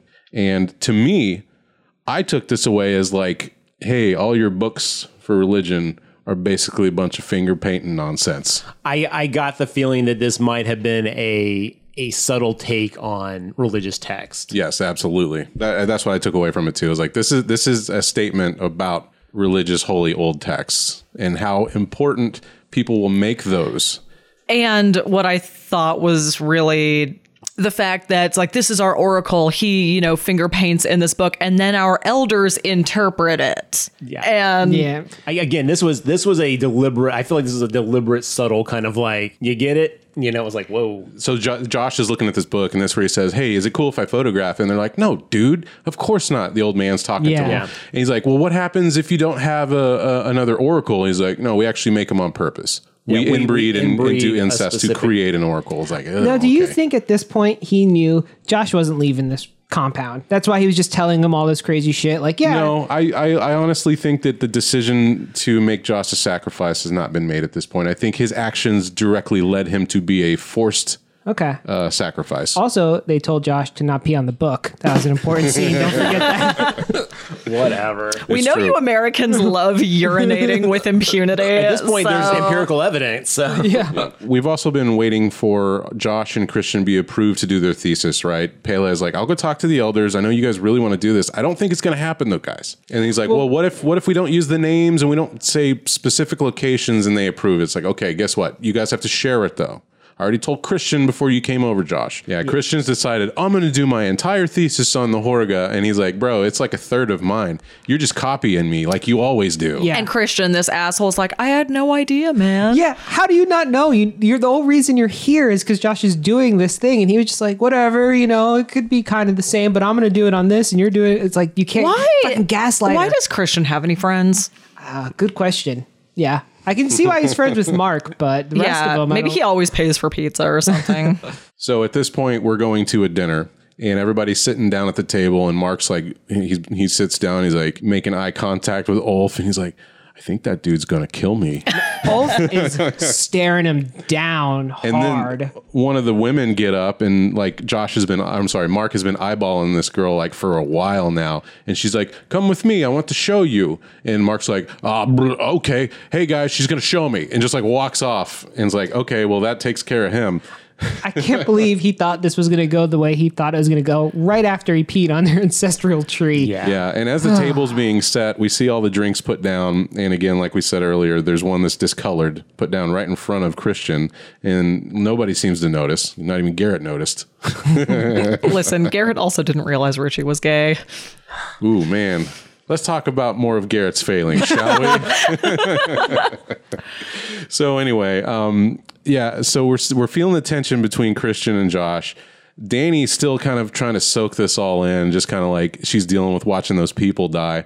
They serve all the pies, and Christian bites into a pie and pulls out a pube, and is like, oh, you know, Marion, is that a pube? And he's like, whatever, cool. He just kind of blows it off. He's He- really cle- like calm about this. Well, I pube think I think he's situation. more just like I don't want to make a big deal about this. Like I don't know if this was intentional. I'm gonna just basically let this go. Doesn't want to piss off Ulf. Yeah. Yeah. And Fair Josh, point. Josh had found a, a love rune under Christian's bed just the night before because uh, I think what is it, Pele's sister? Was that who Mm-hmm. that was? Or no, it was a different girl. But one of the girls from the villages targeted Christian. And and he makes a point to be like, oh, she's totally now you're able to have sex with her. She had some special event, uh, which I assume means she got her period, and now she's ready for you. And then I think they had also discussed um, when Josh was looking at their holy text and they were talking about the intentional inbreeding to create their oracle. They also discussed how they periodically intentionally bring in outsiders to keep their entire village from getting too inbred. yes. Yeah, that was a big point. Um, Son- Sonny and Kaiman. Aren't those the monsters from the Yeah. Odyssey? Sonny and Kaiman.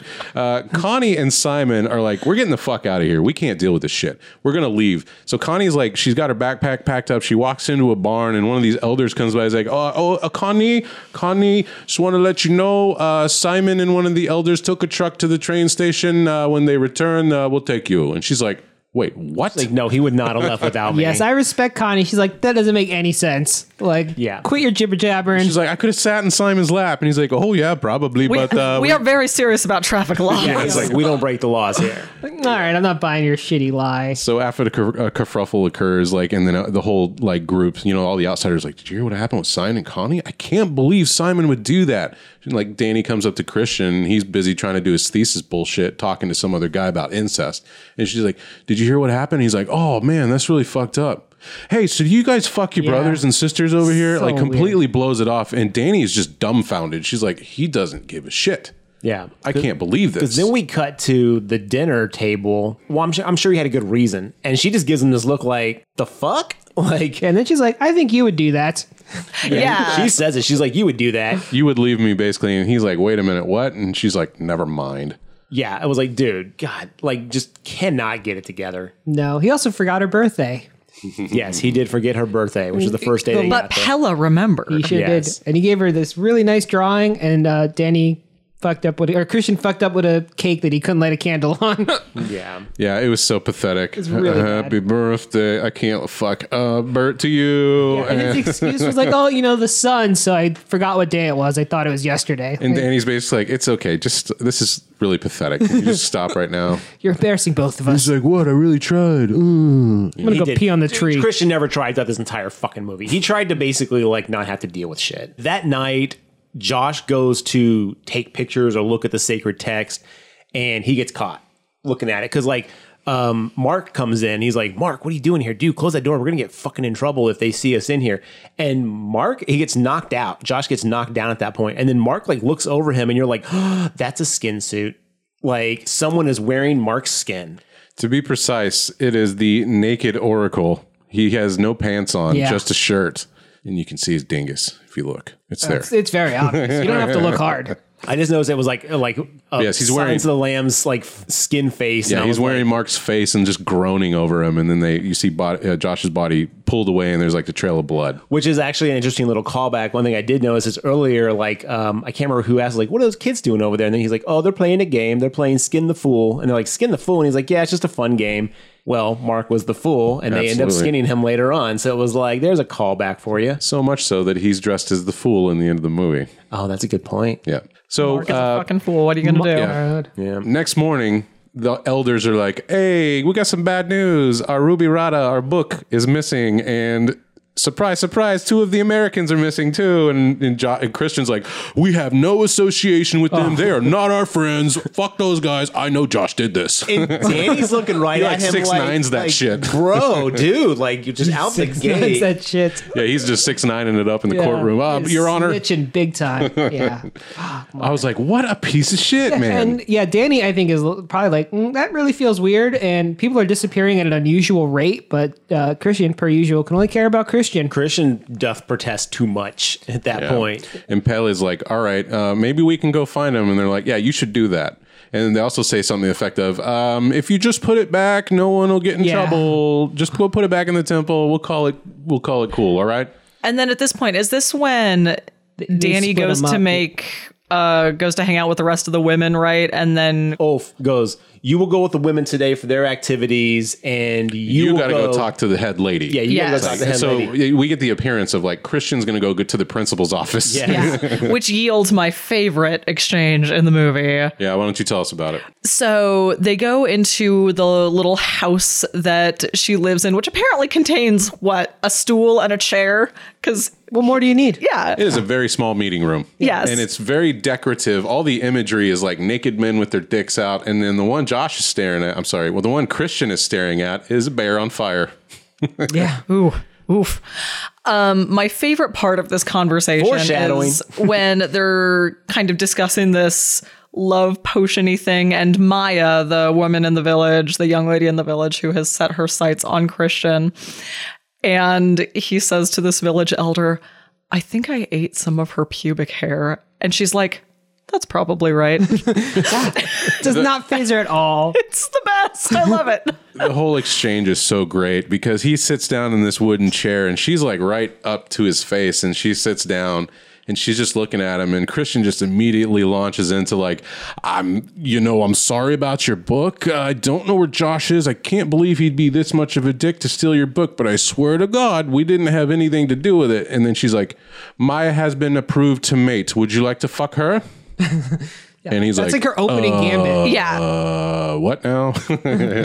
After the pube thing, it basically cuts to him leaving. We don't see the rest of the conver, the weird, whatever weird. So we don't know what happens in there. Like, Okay. how does that conversation continues? he signed a contract, you know, a waiver. That the whole- way the way I Signed a got dick it, waiver. the way I got it is he was definitely is like, yeah, I'll take a crack at it. I think I I thought he said no. Actually, I thought he was like. I mean, because of what happens later and how they essentially sort of force him and push it, drug him and push him into it. That he was like, you know, I'm honestly good." that's i mean that's the thing is like i got that feeling too but then like it cut to them like him being ready to go and i was like wait a minute I don't think he said no. I think he was reluctantly going to go ahead and go through with this to be part of his thesis. He's like, let's go ahead and see this tradition through. So it's another experience for me to write about. You got to be polite, you know? hmm. Yeah. Let's not mention that she, this girl is underage according to American law. She's like 15 or 16.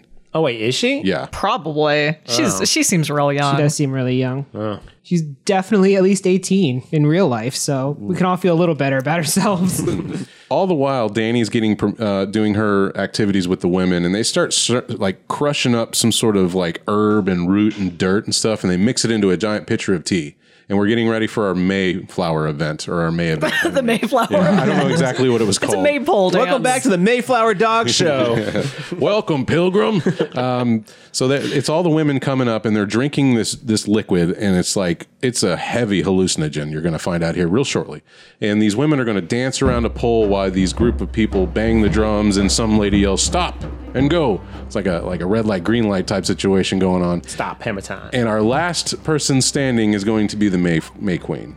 And that's what we're seeing. And, and Danny is, she gets in line and they're doing their weird square dance event, going back and forth. And she starts tripping balls so hard to the point where she starts speaking Swedish. Är du trött? De speak Swedish. What? Sulen behöver Swedish. Jävla slut. Lönen behöver... You speak Swedish? It's- and this is all in Swedish, by the way. She's like, no, I don't. Holy shit, I understand you. ah ha ha. They start laughing, and then the lady yells, stop. And she bang the, the woman that uh, Danny's talking to bangs into the other one, falls down. Guess who wins? Danny is the May Queen. And it's a really well done scene. Uh, watching this go down, and you, you like all the visual, like we've said, this trip uh, Ari Aster captures on screen is just incredible. I yeah, it goes on for a while. That Song- this dance thing goes on too. for quite a while but yeah Meanwhile, uh, Christian, I guess, is free because then he's just sitting there watching Danny do her dance. Um, Which is a really powerful scene, by the way, because everybody is really involved in it and they're all happy. Yeah, yeah, yeah. Danny looks to Christian for some sort of like, good job, honey, you know, really give her what she's looking for. And he's looking away. He's pulling grass out of the ground. Yeah. He's not paying attention. And she's just like, you fuck. Oh, But I think he's on something at this point Yeah. though No, no, They- he's they- not. They, this is when they hand him the Yeah, drink. because they hand him that. Like he's sitting there not paying attention, and another Swedish woman walks up and she's like, "This is for you," and he's like, "What is it?" uh, it, it, it's to uh, remove all inhibitions or you know something Yeah, that breaks degree. down the barriers. yeah Yeah. and he's like and jo- uh, Christian's like I don't want to have a bad trip and she's like don't worry it'll be fine and he reluctantly takes it and that's when he like If I were him, doses I would have himself fucking thrown that shit in the grass. Some weird stuff's happening here, but yeah he, to just accept it at this point like your friends are missing every, ev the whole everything's feeling really tense in this part of the yeah, movie and he can tell. You can tell from his body language that like he senses something's not right. I don't think he's smart enough to piece it all together, but he knows something is off now. Yeah, absolutely. So we get a lot of great shots of Christian as being the outsider, not really giving Danny the uh, the comfort she needs, while the rest of the town is. Uh, so much so that you see Christian off in the background during the Mayflower crowning, and the whole town is like, "Yay, Danny, you're awesome and amazing!" It's just you know, it's hammering home that like Christian is not fulfilling the need that Danny needs. Right, almost a bit of role reversal. Yeah, now I- he's the outsider. it's true, absolutely, and I love all the shots of like the flowers are now breathing, like the the petals and everything is just pulsating, and just some amazing like again she's still tripping balls like watching all this go down. Now the town is paying attention to Danny. She is now leading the events. They go to a table to celebrate, and they're all waiting for Danny to sit down, and she is now the focus, right? And then they hand her a fish. Just a raw fish. She's like, "Hey, for good luck, swallow this herring whole." I'm like, "What?" I gotta say, I don't think I would have had too much of a problem with that. You could have slurped, slurped down a whole fish, bones and all yeah, scales. I think I could. Oh man. I mean, I love herring, usually smoked herring. I think I could eat a raw one. Okay. I would love to know what happens when the Mayflower, the May May Queen rather, can slurp down the whole fish. Uh, high fives all around. Yeah. Good job. So she is now being shuffled off to bless the harvest. They dig a hole, they pour some rice in there, they throw a raw steak in there, they crack an egg on it, and then they dance on it. I do like she asked. She's like, "Hey, can Christian come?" Yeah. And they're like, "No, he's got to follow his own path." it's like you got to do this on your own. Yeah, and I felt like that was like a key part of the movie where uh, Danny's going about her way. Like I think two weeks ago she probably wouldn't have gone, but now she's like feeling more confident and able to get carried away in this weird fucking thing. Right. She's feeling more at peace and with family, Maybe. if you will. And everything they put into this hole is like foreshadowing for some gruesome stuff to come. Yeah, Yeah, absolutely. So while she's being crowned and eating the herring, uh, Christian comes and sits down, clearly tripping his balls off, and sits down next to this old man. And I love, he's like, Excuse me, what's going on right now? and he just, the old man just claps right in his face, and the whole background just like Ripples. ripples with the clap. And he's like, Why did you do that, man? I was like, dude, I, I don't- feel bad for you in this moment, Yeah. this moment alone. Is like, God damn, dude, tripping balls, not knowing what's going on in, in, in a hostile environment at this point. yeah, I did feel bad for him there. So this woman comes up and starts dropping petals towards Christian, and he's just like, "Well, guess it's time." So he follows the petals into this barn. And Garrett, this is probably your biggest fantasy right now. So why don't you go ahead and describe? It's not. It's definitely not. He walks into this room and he sees like like a line of naked women like kind of like standing there like side by side like the Rockettes, but full nude. And then there's um, the red haired girl laying on the ground like on this flower thing. Maya, the one who's Maya. been after him the whole movie. Yeah, and And the women, the women are rocking back and forth and Yeah. humming the whole this time. is clearly the breeding ceremony is basically what what this is.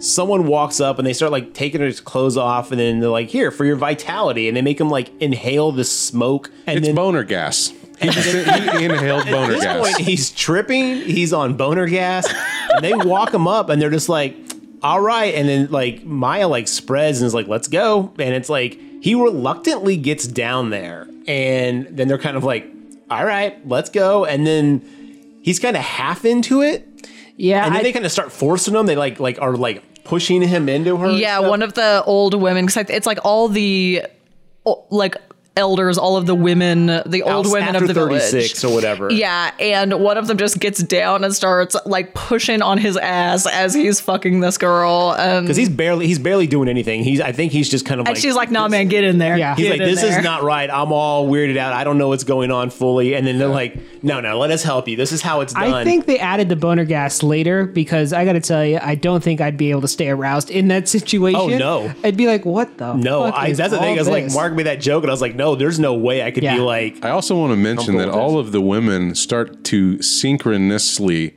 orgasm, fake orgasm.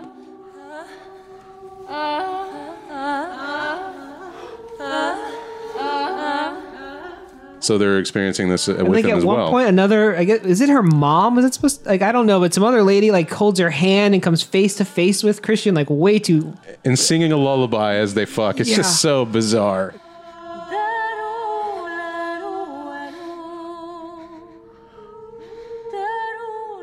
look, I liked it. I like to think that you know, as a man, I can perform when I need to. No, No. I would be like, I'm, I'm out. Uh, Yeah, I think even like Like even if everything's on the up and up, I would be, I would still be like, I don't know if I can do this. someone coming to help you like that would be Once the act is complete, he he leaps up and's like, "Oh my god, I'm weirded out." He beelines it outside completely naked. Do you think he was actually uh, bewitched? And like when he finally uh, orgasmed, like the the spell broke because he seems to be like way different the moment that happens. I think it can be taken that way, right? Well, Yeah. I think when she starts, because like after he like finishes, like she starts rocking like in that method to like help you get pregnant Yeah, she Oh, or pulls her whatever. leg up and all that. and but- then um I guess it really just comes down to if you believe that there's any power in any of this religious ceremony going on. yeah, Right? I do think we missed a very key part of that scene where Danny breaks away from the group to follow this weird noise she's hearing, and then she takes a peek through the crack in the door and sees Christian on top of Maya. yeah yeah, Yeah. And you know she already knows what's happening. You can see it in her Yes, face. but that here's her she's like, "I have to confirmation. know." yeah. yeah. To the point where the, there's another female going, "You don't want to go over there." Yeah, they Trust try to me." It's guide like, her it's- away. It's not good. and it would be a completely different movie if everything up until this point christian was like a dedicated like boyfriend and was always doing the right thing there could have been a conversation there it's still not a, like a right thing to do but there could have been a conversation of like okay look i was all fucking on drugs and they kind of like led me in here i didn't know and she could have been like okay we can discuss this but everything that's led up to this point she's like all right this is my out like this is the final straw She runs back into the communal home and she is just writhing and crying. And her troop, her May soldiers or her maids or whatever you want to call her, I don't know. May What is soldiers the May, is the- whatever the May Queen's subordinates are, you know, her troop Definitely of women. soldiers. Her squad, her, Her posse. squad, exactly. There you go. They all start emulating her size and her deep heavy to the point where they start doing it synchronously as well.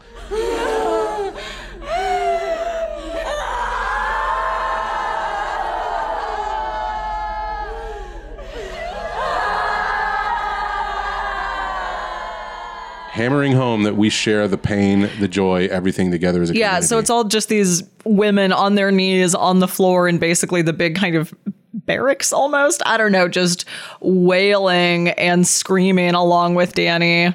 And as someone who really likes it when people can just be like, dude, that fucking sucks and I'm with you rather than trying to solve the problem. Beautiful. Love it. Yeah, I think there I'm- needs to be more of that. Let's just scream together for a while. We'll feel a little bit better.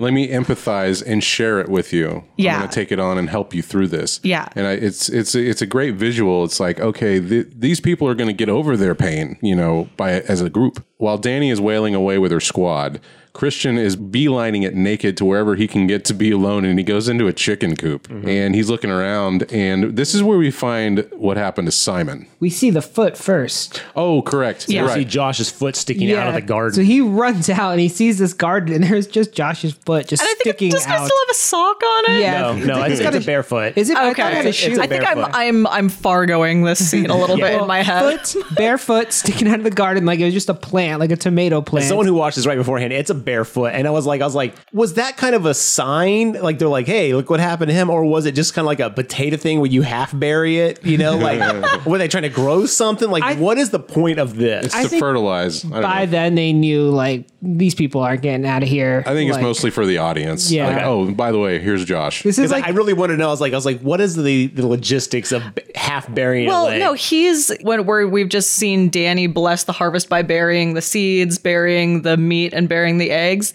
He is the seed part of this. Like they're planting him in in their garden, basically. And then when we see Simon, he is the egg part of this. because he has been flayed open from the back, his ribs removed, his lungs are out of his body. He's suspended in this chicken coop, still breathing. That's what I And- couldn't tell. I was like, it looks like he's breathing, but he because his sure seems lungs are dead. inflating Yeah. and deflating and oh And he's it got- Could was- be a side effect of the trip because I mean I can't imagine he could live through that. I really can't. His eyes are plucked out and flowers are in place. Yeah. like he is just mutilated. oh, what a tough. Scene I thought to the watch. implication was that at this point he was still alive because his lungs were apparently still working. I, think it's up to the viewer, but yeah, that could I'm be going to interpreted choose that not to way. believe that because this scene's gross. I had enough a with it real being- rough time watching this. I am not someone who goes in for body horror, and as much as I like this movie overall, I almost had a little bit of a freak out watching this because it was a lot.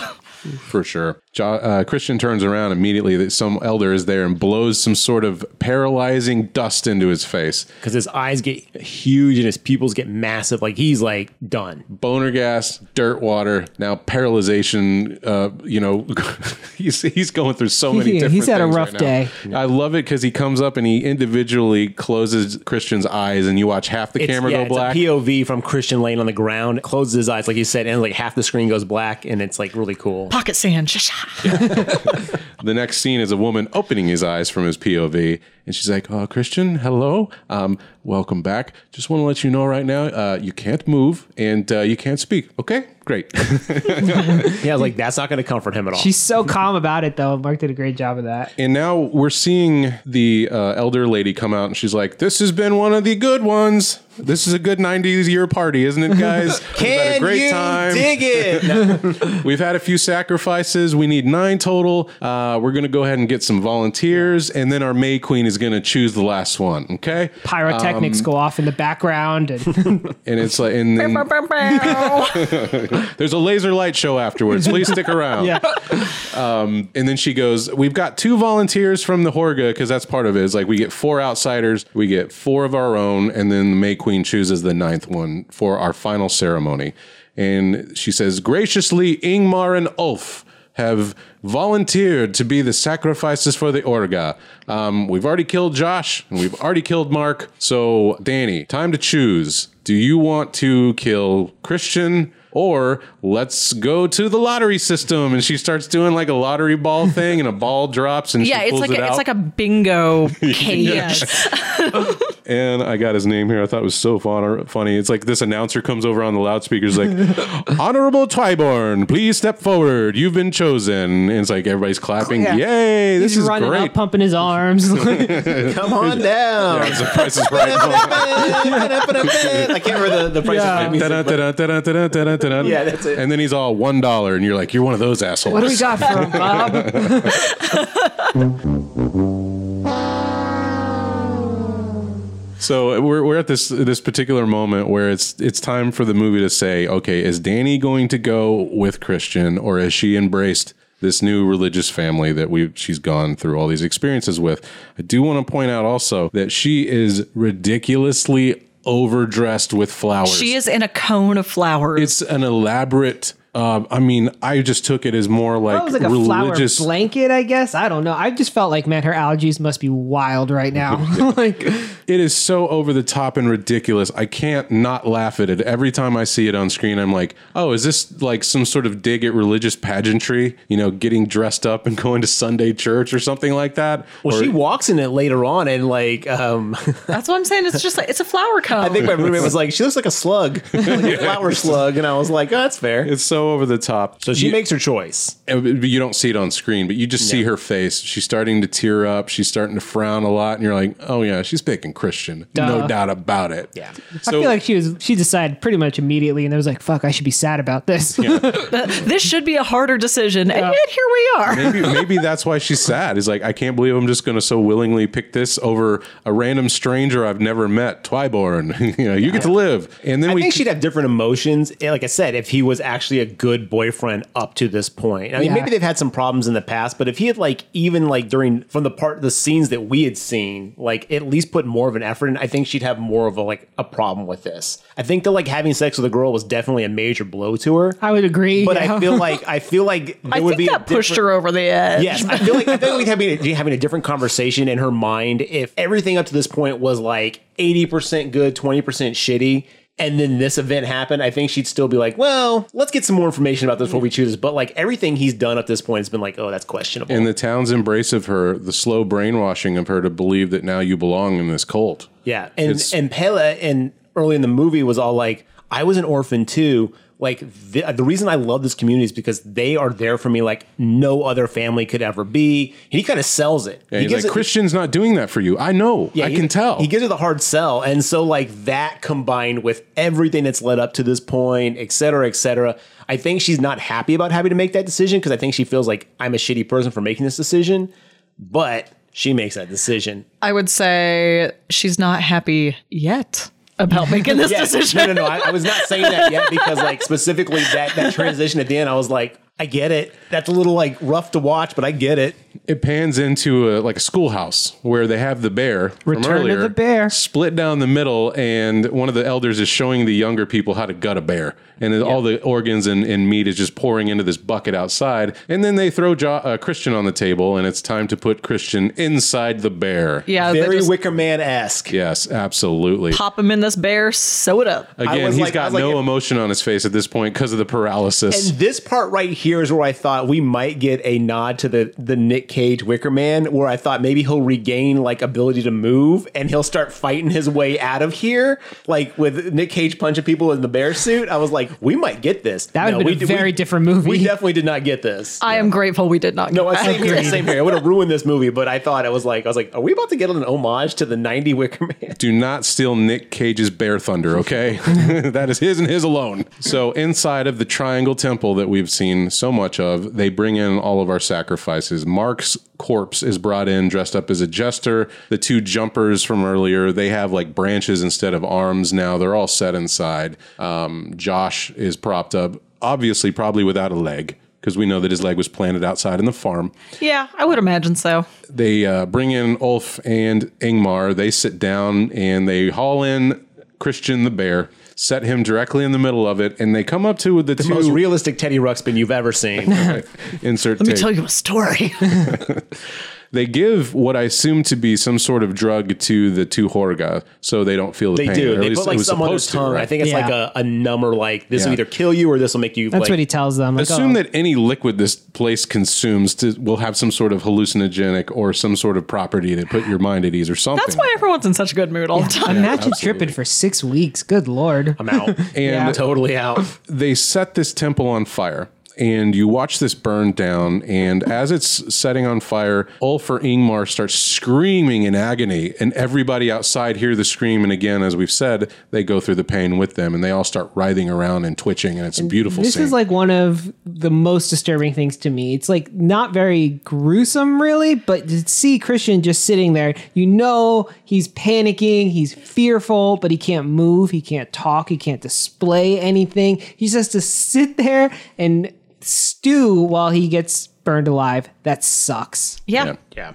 it's really Not a horrific great way to, to go. watch No. what really makes this seem so off-putting as well is that this whole time to juxtaposition the horror you're watching the most serene and calm music is playing over it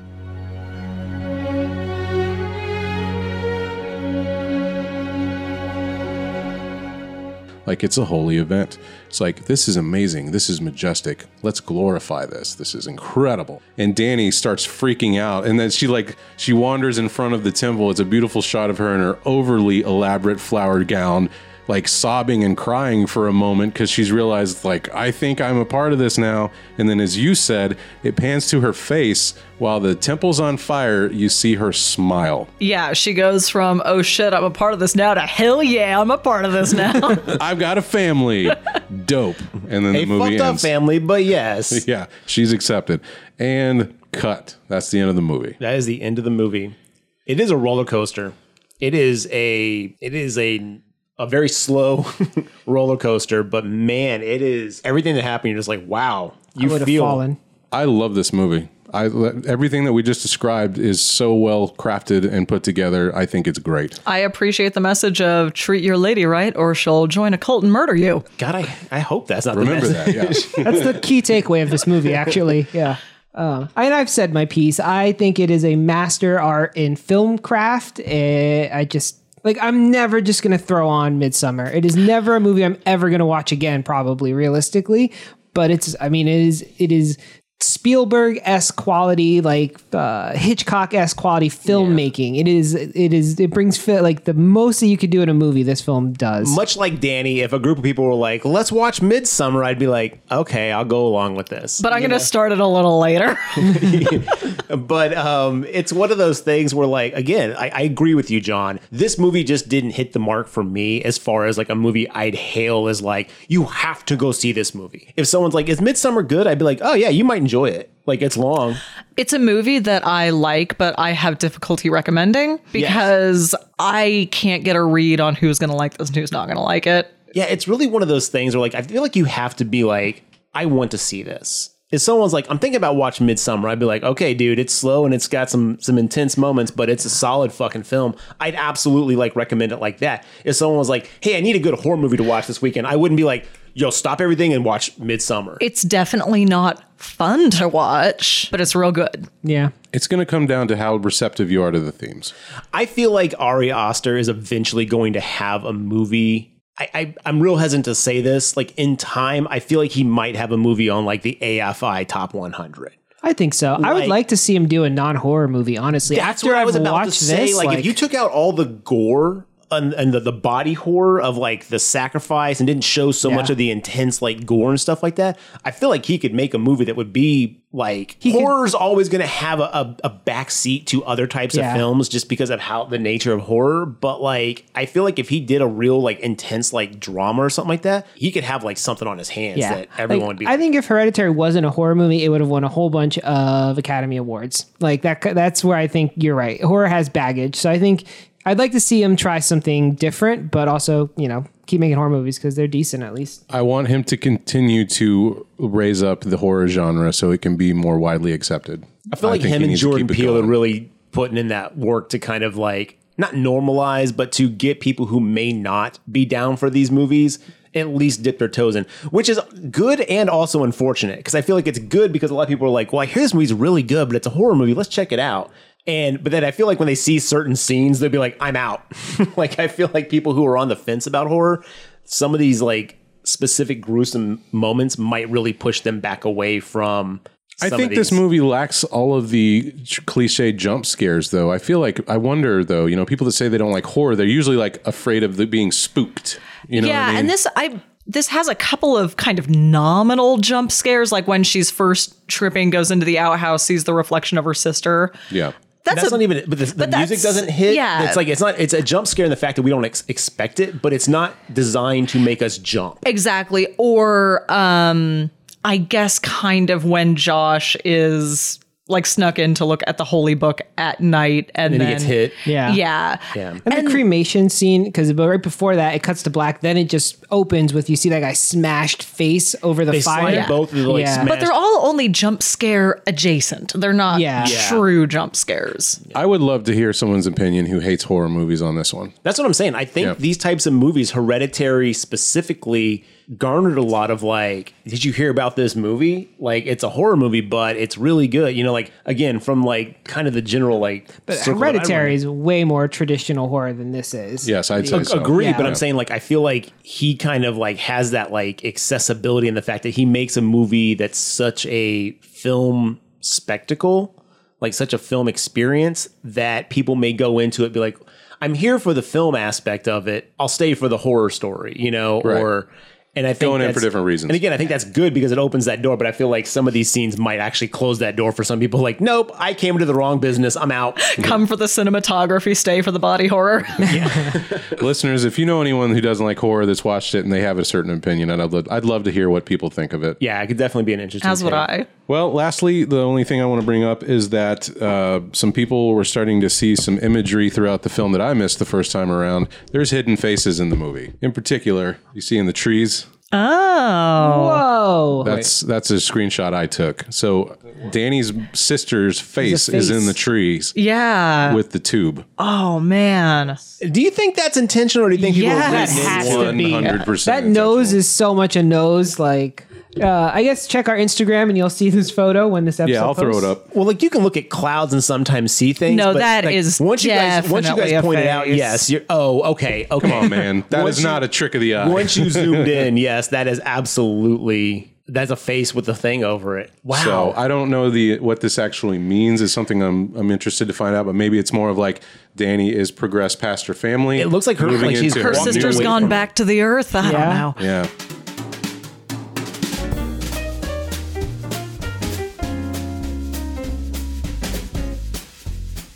I would have fallen off of that board that she's standing on. I was thinking She's the same so thing. impressive to be able to stand on I that can't thing. even paddleboard. I know. Same. Still tripping balls too. yeah, I'm so impressed with her She's balance. got I used to skateboard, so I got a pretty good balance. I mean, I wasn't like like good at tricks or anything like that, but like you know, I think I could stand up there. But you add drugs into the mix, no, and I'm you're falling not off that really thing too. in control because those four, there's what six guys there carrying you up and down, up and down Yeah, every it's- step. Oof. I mean, I feel like, So. like a sober, I could do it. Not sober, there's no Mad chance. props, in hell. Danny. Y'all, let's take a door off the hinges and test this theory right now. Let's do it. Keep the mics hot. All right. Anything else to add before we wrap up? Be nice to your girlfriend. Or she'll kill you in a bear suit. All right. Well, thanks for joining us, and we'll see you next time.